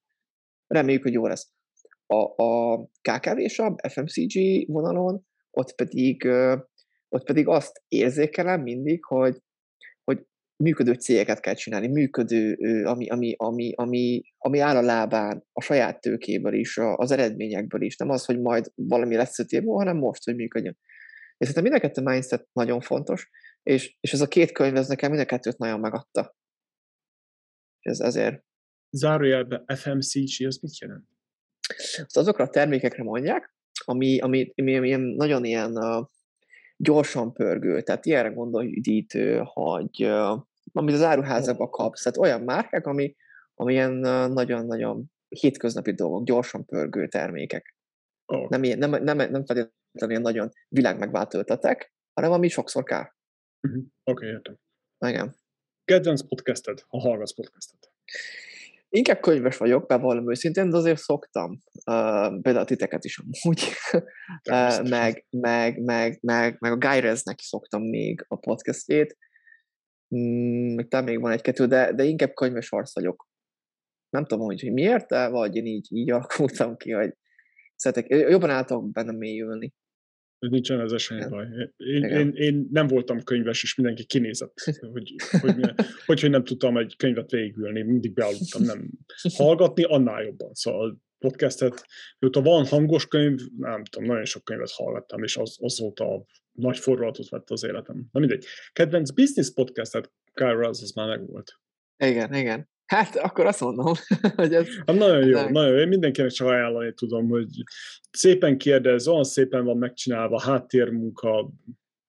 Nagyon sokféle, nagyon-nagyon sokféle tartalom tud előjönni, sokféle kérdés a probléma. Tehát én emiatt szerettem, de a könyvet is emiatt néztem meg, mert um, ugye ott nyilván könyvszerűen volt struktúrálva sok minden, de, de hogy abból is látszik, hogy mennyire mennyire sokféle probléma tud előjönni, a kihívás, aztán hogy máshogy oldotta meg, tehát azért ez egy nagyon fontos dolog még, hogy tökéletes, most könyv, vagy podcast, vagy bármilyen más formában fogyasztjuk azt a tudást, ami bejön, de hogy gyakorlatilag ezeket a tanulópénzeket valaki más megfizette ugye a saját bőrén, tehát ebből a szempontból ez egy olyan know-how tud lenni, amit így megtanulsz, ami, ami a te kacskaringós utadat azért gyorsítja, vagy rövidíti. Hogy nyilván ettől függetlenül fogsz hibázni, de, de ha látod azt, hogy mások mit, hogyan csináltak, vagy hogyan nem csináltak, abból, abból azért sok mindent ki tudsz olvasni, és ez azért fontos, mert, mert mert én, én azt láttam mindig, hogy vállalkozóként uh, azért nem hétköznapi problémák jönnek szembe. Tehát nem olyanok, amit, amit bármelyik ismerősöd tapasztal, nem tudod megkérdezni mástól ezt olyan könnyedén, vagy a szüleitől, vagy bárkitől, mert, mert hogy nem fogják feltétlenül megérteni, vagy nem olyan szemmel nézik.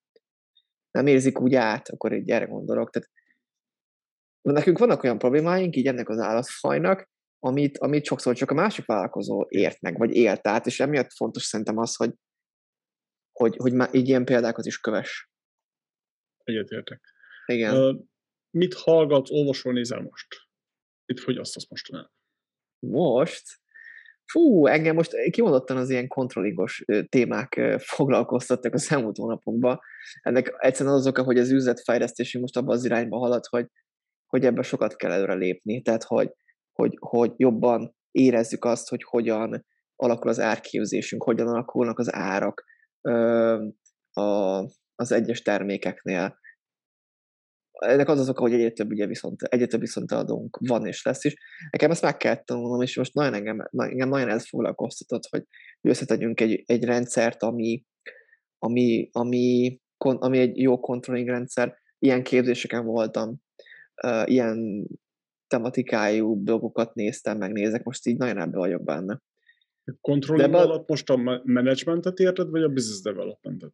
Uh, kimondottan arra gondolok, hogy mondjuk hogyan, ha van egy árunk a terméken, akkor az egyes árések, tehát itt gondolok az előállítási költségekre, gondolok mhm. a, a, a, így a payroll költségekre, gondolok a marketingre, logisztikára, ez a sokféle fedezeti szint, ami az áron van, viszont eladók, stb. Ez hogyan mozog? Ezzel az elején nem foglalkoztunk annyira, most viszont kell ahhoz, hogy hm. további szintet tudjunk lépni, hogy jól árazunk-e. Tehát ezekre gondolok, aki controlling alatt, igazából mindjárt az egész bizniszt tudja kontrollálni.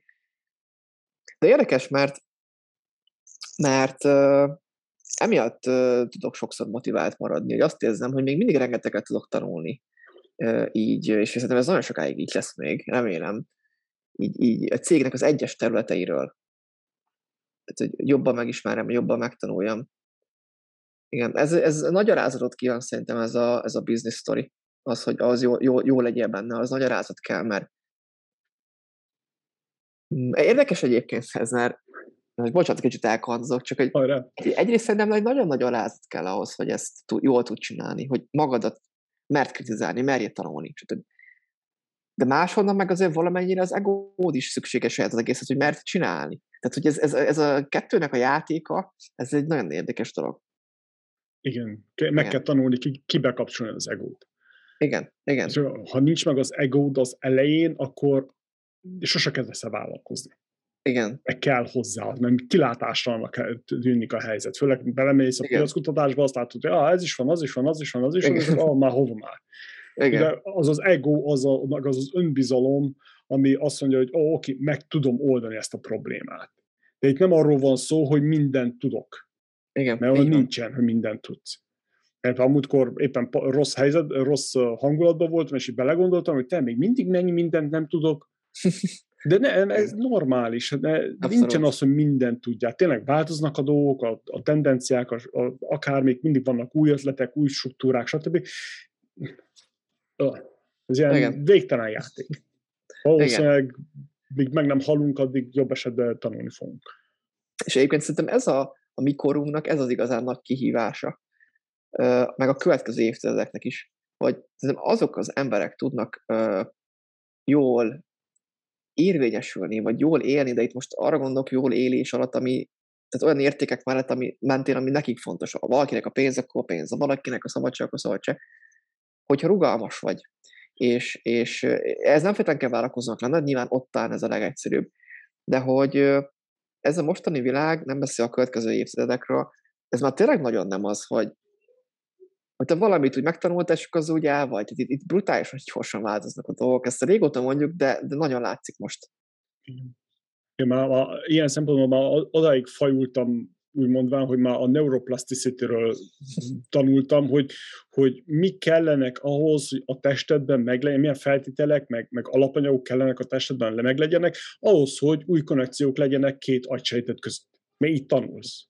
Igen. új konnekciókat. És akkor ehhez mi kell? Milyen hormon kell, mennyi oxigén kell, milyen fehérje kell bele, meg ilyesmi. És akkor az ilyen mélységekbe bele lehet menni. Persze a végén már feladtam, mert úgy voltam vele, oké, okay, ez túl más, nem akarok én most kutató lenni, vagy hasonló, de hogy innen indul végül is az egész, hogy ilyen kell legyél.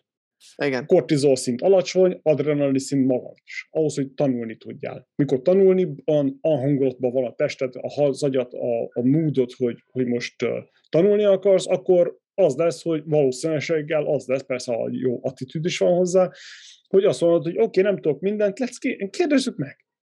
Te mit Igen. gondolsz erről? Most lehet ez egy konzultáns, lehet ez egy szomszéd, persze az rossz forrás, információs forrás, de ilyen dolgok. Na mindegy, nagyon Igen. összetett. Nagyon összetett Abszolút. a dolog. Elmosodtak ezek a határok egyébként nagyon. Igen. hát az ilyen.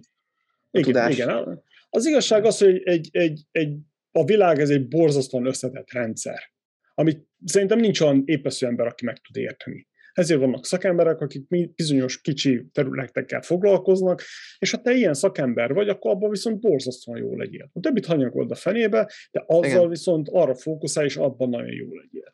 Ez olyan, hogy, mint amit mondtunk az elején, hogy vállalkozó. Az a nehéz, hogy vállalkozást is kell építeni, azt is meg kell tanulni, és a piacot Igen. is meg kell tanulni. És akkor ebbe az egész belbejön, hogyha hogy jönnek például befektetők, vagy nemzetközi szintre lépni. Szóval ez mind csak ilyen halmozó Igen. Igen. Hogyan menedzseled a feszültséget? Sport, sportolok. Sokat futok, sokat edzek, volt időszak, amikor ezt elhanyagoltam, sokat tanultam egyébként, hogy ez így nem, nem opció. Ez, ez a kettő, ami nekem nagyon-nagyon nagyon bejött, mert egyszerűen ki tudom gondolataimat, meg egyébként még ami ide tud jönni, az, az autóvezetés. Ez bármennyi is fura. De hogyha ha egyszerűen kikapcsol, tehát nem, nem arra figyelek, tudod, hogy, hogy, hogy mit kell csináljam a forgalomra, vagy a tájra, vagy a zenére, de hogy ezek kikapcsolnak, ha nem iktatok be ilyeneket ezek közül, mondjuk sokáig, tehát nem sportok még hetekig, vagy akkor az, az, az, az nem lesz rám jó hatással. Tehát egyszerűen idegesebb leszek, és, és, és nem, nem lehet jól átgondolni a dolgokat. Az... Mi van a zsebedben? Általában mi van a zsebedben? Általában? Hát, jó kérdés. Ez zsebkendő meg a telefonom, ha a telefonom. A minimalista. Én az vagyok, igen. igen, igen. Nem sok minden. Most például speciális semmi. Igen. Igen. Rendezett vagy rendetlen maga? Rendezett. Tehát én, én, én, én vagyok a rendezett, rendezett típusú ember inkább.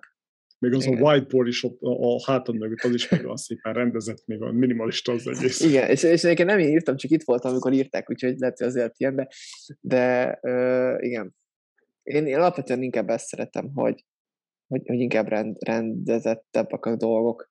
Egyébként ez nem mindig jó, én ezt nagyon sokszor megtanultam. Hála Istennek az üzletársam nem ilyen. Ő, ő számomra sokkal kaotikusabb gondolkodású egyén, de, de, ez, de ez nagyon jó. Tehát megvan a helye, nagyon sokszor minket ez vitt előre, hogy ő ilyen. Uh-huh. Meg nagyon sokszor minket az vitt előre, hogy én meg ilyen vagyok. Tehát ez egy ilyen dolog, hogy ezt meg kell tanulni kezelni, ezt a közös, közös ez, ez kieszhetett, ami van. Igen. Igen, bizony. Uh, mit jelent számodra a pénz? Pénz? Uh, figyelj, lehetőségeket. Ha üzletileg nézem, akkor arra, hogy, hogy fejlődni tudjunk, uh, termékfejlesztés, még több marketing, még jobb érek, egyszerűen, hogy legyenek beruházások a tesz, lehetőségeket, ha az nincs, akkor, akkor fulladozunk, akkor, akkor le kell mondani dolgokról, akkor nehezebb az egész. Magánszemélyként nekem a nyugalmat amúgy, én nem vagyok egy nagy költő egyébként, most én nem arra gondoltam, hogy verseket írok, hanem hogy pénzköltő. Nem, nem szoktam nagyon vásárolgatni, meg ilyenek, úgyhogy én meg vagyok nélküle. Nyugalom kell, tehát egy nyugalmat azért tud adni, nyilván szabadságot, tehát hogy, hogy tudok venni dolgokat, amiket akarok, de mivel nem vagyok egy nagy költő, ezért számomra ez nem annyira fontos. Én mindig is, mert amikor én nem nagyon volt pénzem, még így, a, még így az online business, online marketinges business előtt, tudásban mindig is költöttem, de arra mindig is, mindig is fektettem pénzt, hogy hogy könyveket vegyek, hogy, hogy tananyagokat vegyek, tehát erre mindig volt, mindig ebbe ittem, hogy ez tud előre vinni. Egyébként nagyjából ez, ez volt, nem, nem volt így nagyon mániám, hogy márkás cuccaim legyenek, meg drága cuccaim, de akkor vettem először okostelefont, amikor már nagyon ciki volt, hogy nincs, de nem emlékszem. Igen. nem. Ja, minek azt? Igen. Igen. A legrosszabb az, amikor velem szemben jön valaki, és főleg New Yorkba forult erre, és azt mondja, hogy meg tudom mondani, hol van egy valuta beváltó, vagy valami, és ott volt az okostelefon a kezébe, akkor meg minek? Igen. Mit jelent számodra a siker? Fú, a siker az egy... Hát alapvetően ez egy nagyon boldog pillanat, amikor bekövetkezik. Mm, akár díj, akár az, hogy írnak rólad valahol, vagy, vagy üzleti siker, ezek jó dolgok. De én mindig oda teszem azt, hogy ezek múla, a siker ez egy gyorsan romlandó áru, szerintem, és meg kell tudni ezt helyén kezelni. Nagyon gyorsan romlik. Amikor velem megtörténik egy ilyen, hogy bármiféle sikeres dolog van, üzletkötés, díj, nem tudom, bármi, akkor, akkor igyekszem ezt azért megünnepelni, és aztán másnaptól, következő naptól ez még jobban motivál. Tehát soha nem tesz elégedett, megelégedetté, akkor így mondom, hanem mindig inkább azt veszem ki belőle, hogy, hogy ez egy jó visszajelzés, és akkor próbáljuk meg ezt még jobban csinálni, vagy még máshogyan, valahogyan. Tehát én próbálom ezt így kezelni. Mm, de ez egy gyorsan romló dolog alapvetően. A kudarcokból sokkal jobban lehet tanulni, az egy sokkal szarabb sztori, az, az fáj, de, de mindig azokból tanultam amúgy a többet, meg a, meg a nagyobb dolgokat. A sikerekből nem. A siker az helyén kell tudni kezelni, gyorsan meg fog romlani tényleg, pár nap, vagy pár hét, aztán már másra vagy elfoglalva. Helyén kell kezelni, aztán menj tovább. Mondjál nekünk valamit, amit még senki, vagy kevesen tudnak rólad. Majd senki kevesen tudnak rólam. Ö, ezt talán nem mondják meg sokan rólam, de egyébként én egy introvertált személyiség vagyok. Ö, igen, nem, nem annyi, én magamnak való vagyok szerintem. Aki ismer, úgy igazán közelről szokta azért ezt mondani, de ezt nem szokták rólam tudni.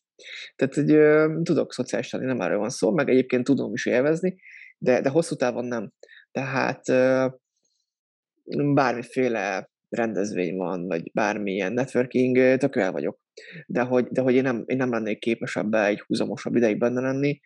Ennél sokkal inkább tervezősebb vagyok, sokkal inkább uh, ugye magam világába el vagyok. Ezt szerintem viszont kell sem tudják rólam. Hát aki nem ismer nagyon, az talán nem is tudja. Hát ez a mai podcastom adta vissza. Ezekre gondolok, hogy nem, nem szokták ezt tudni. Szerinted mennyire fontos a szerencse az üzleti életben? Tudsz mondani egy százalékot? Hmm. Hát nagyon fontos. Most az a kérdés, hogy mit, hogyan definiáljuk a szerencsét. A százalékot? Hát figyelj.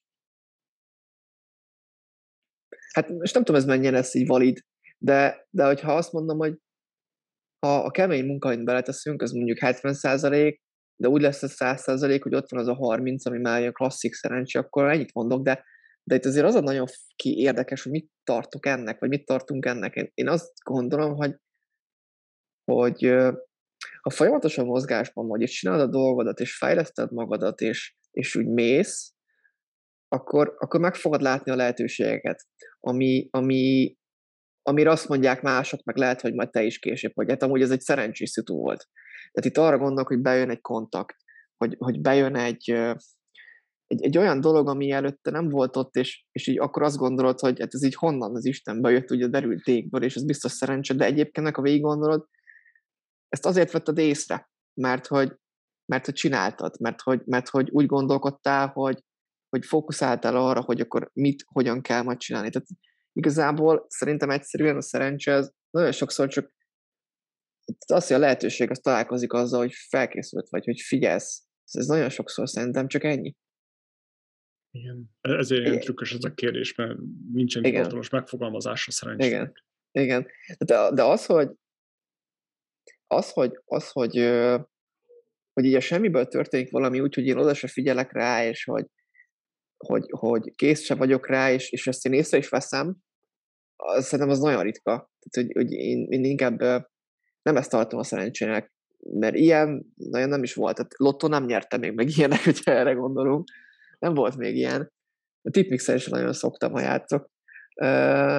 De, de volt egy csomó üzleti dolog, ahol azt mondanánk rá kívülről, hogy milyen szerencsés volt a szitu, de közben amúgy meg nem. Csak észrevettem a lehetőséget, amit úgy hozott az élet. Igen, bizony. Mi az élet értelme? Hmm. Szerintem az, hogy, hogy uh,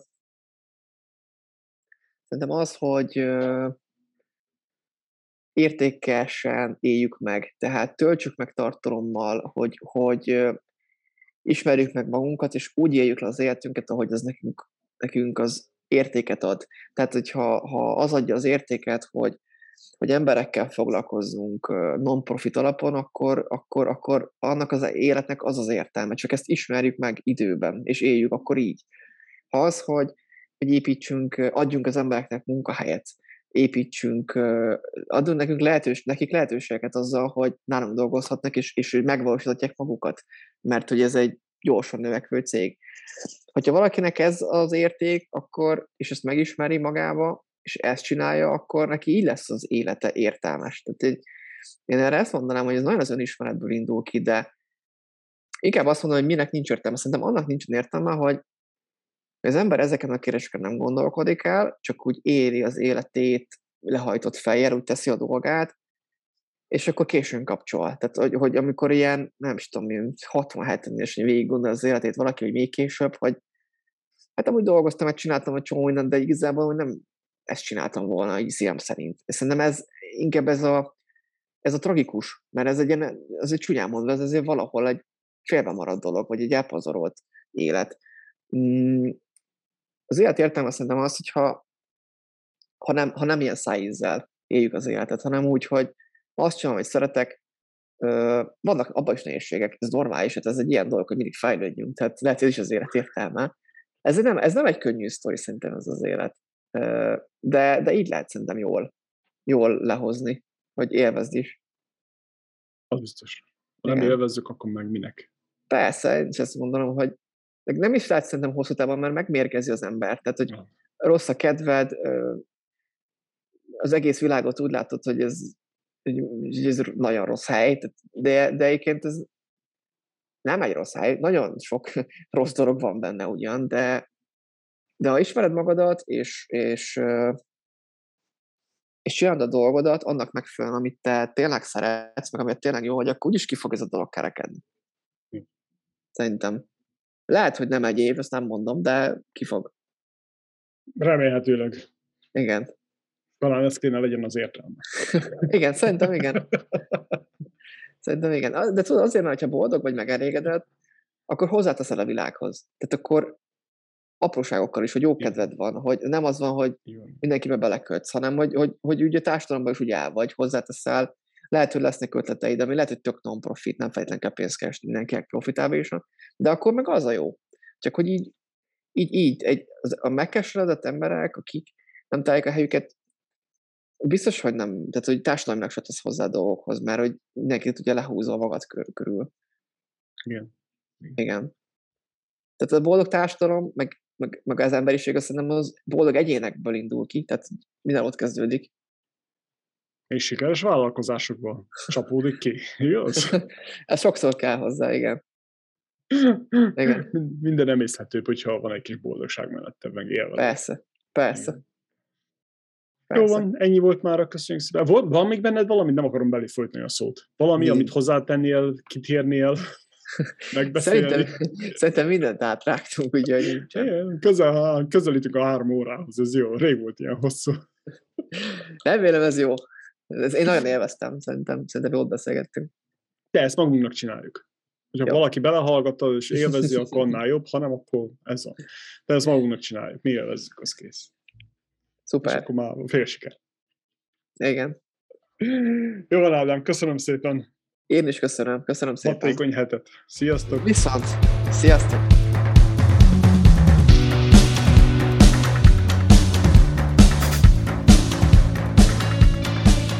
Köszönjük, hogy velünk tartottál, és végighallgattad a mai epizódot. Köszönet a vendégünknek és az egész csapatnak.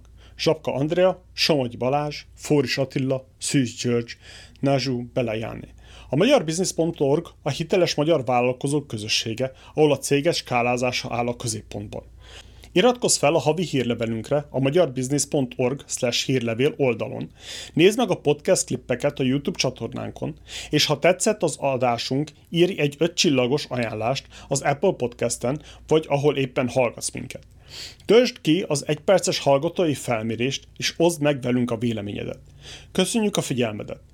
A következő alkalomig hatékony skálázást kívánunk!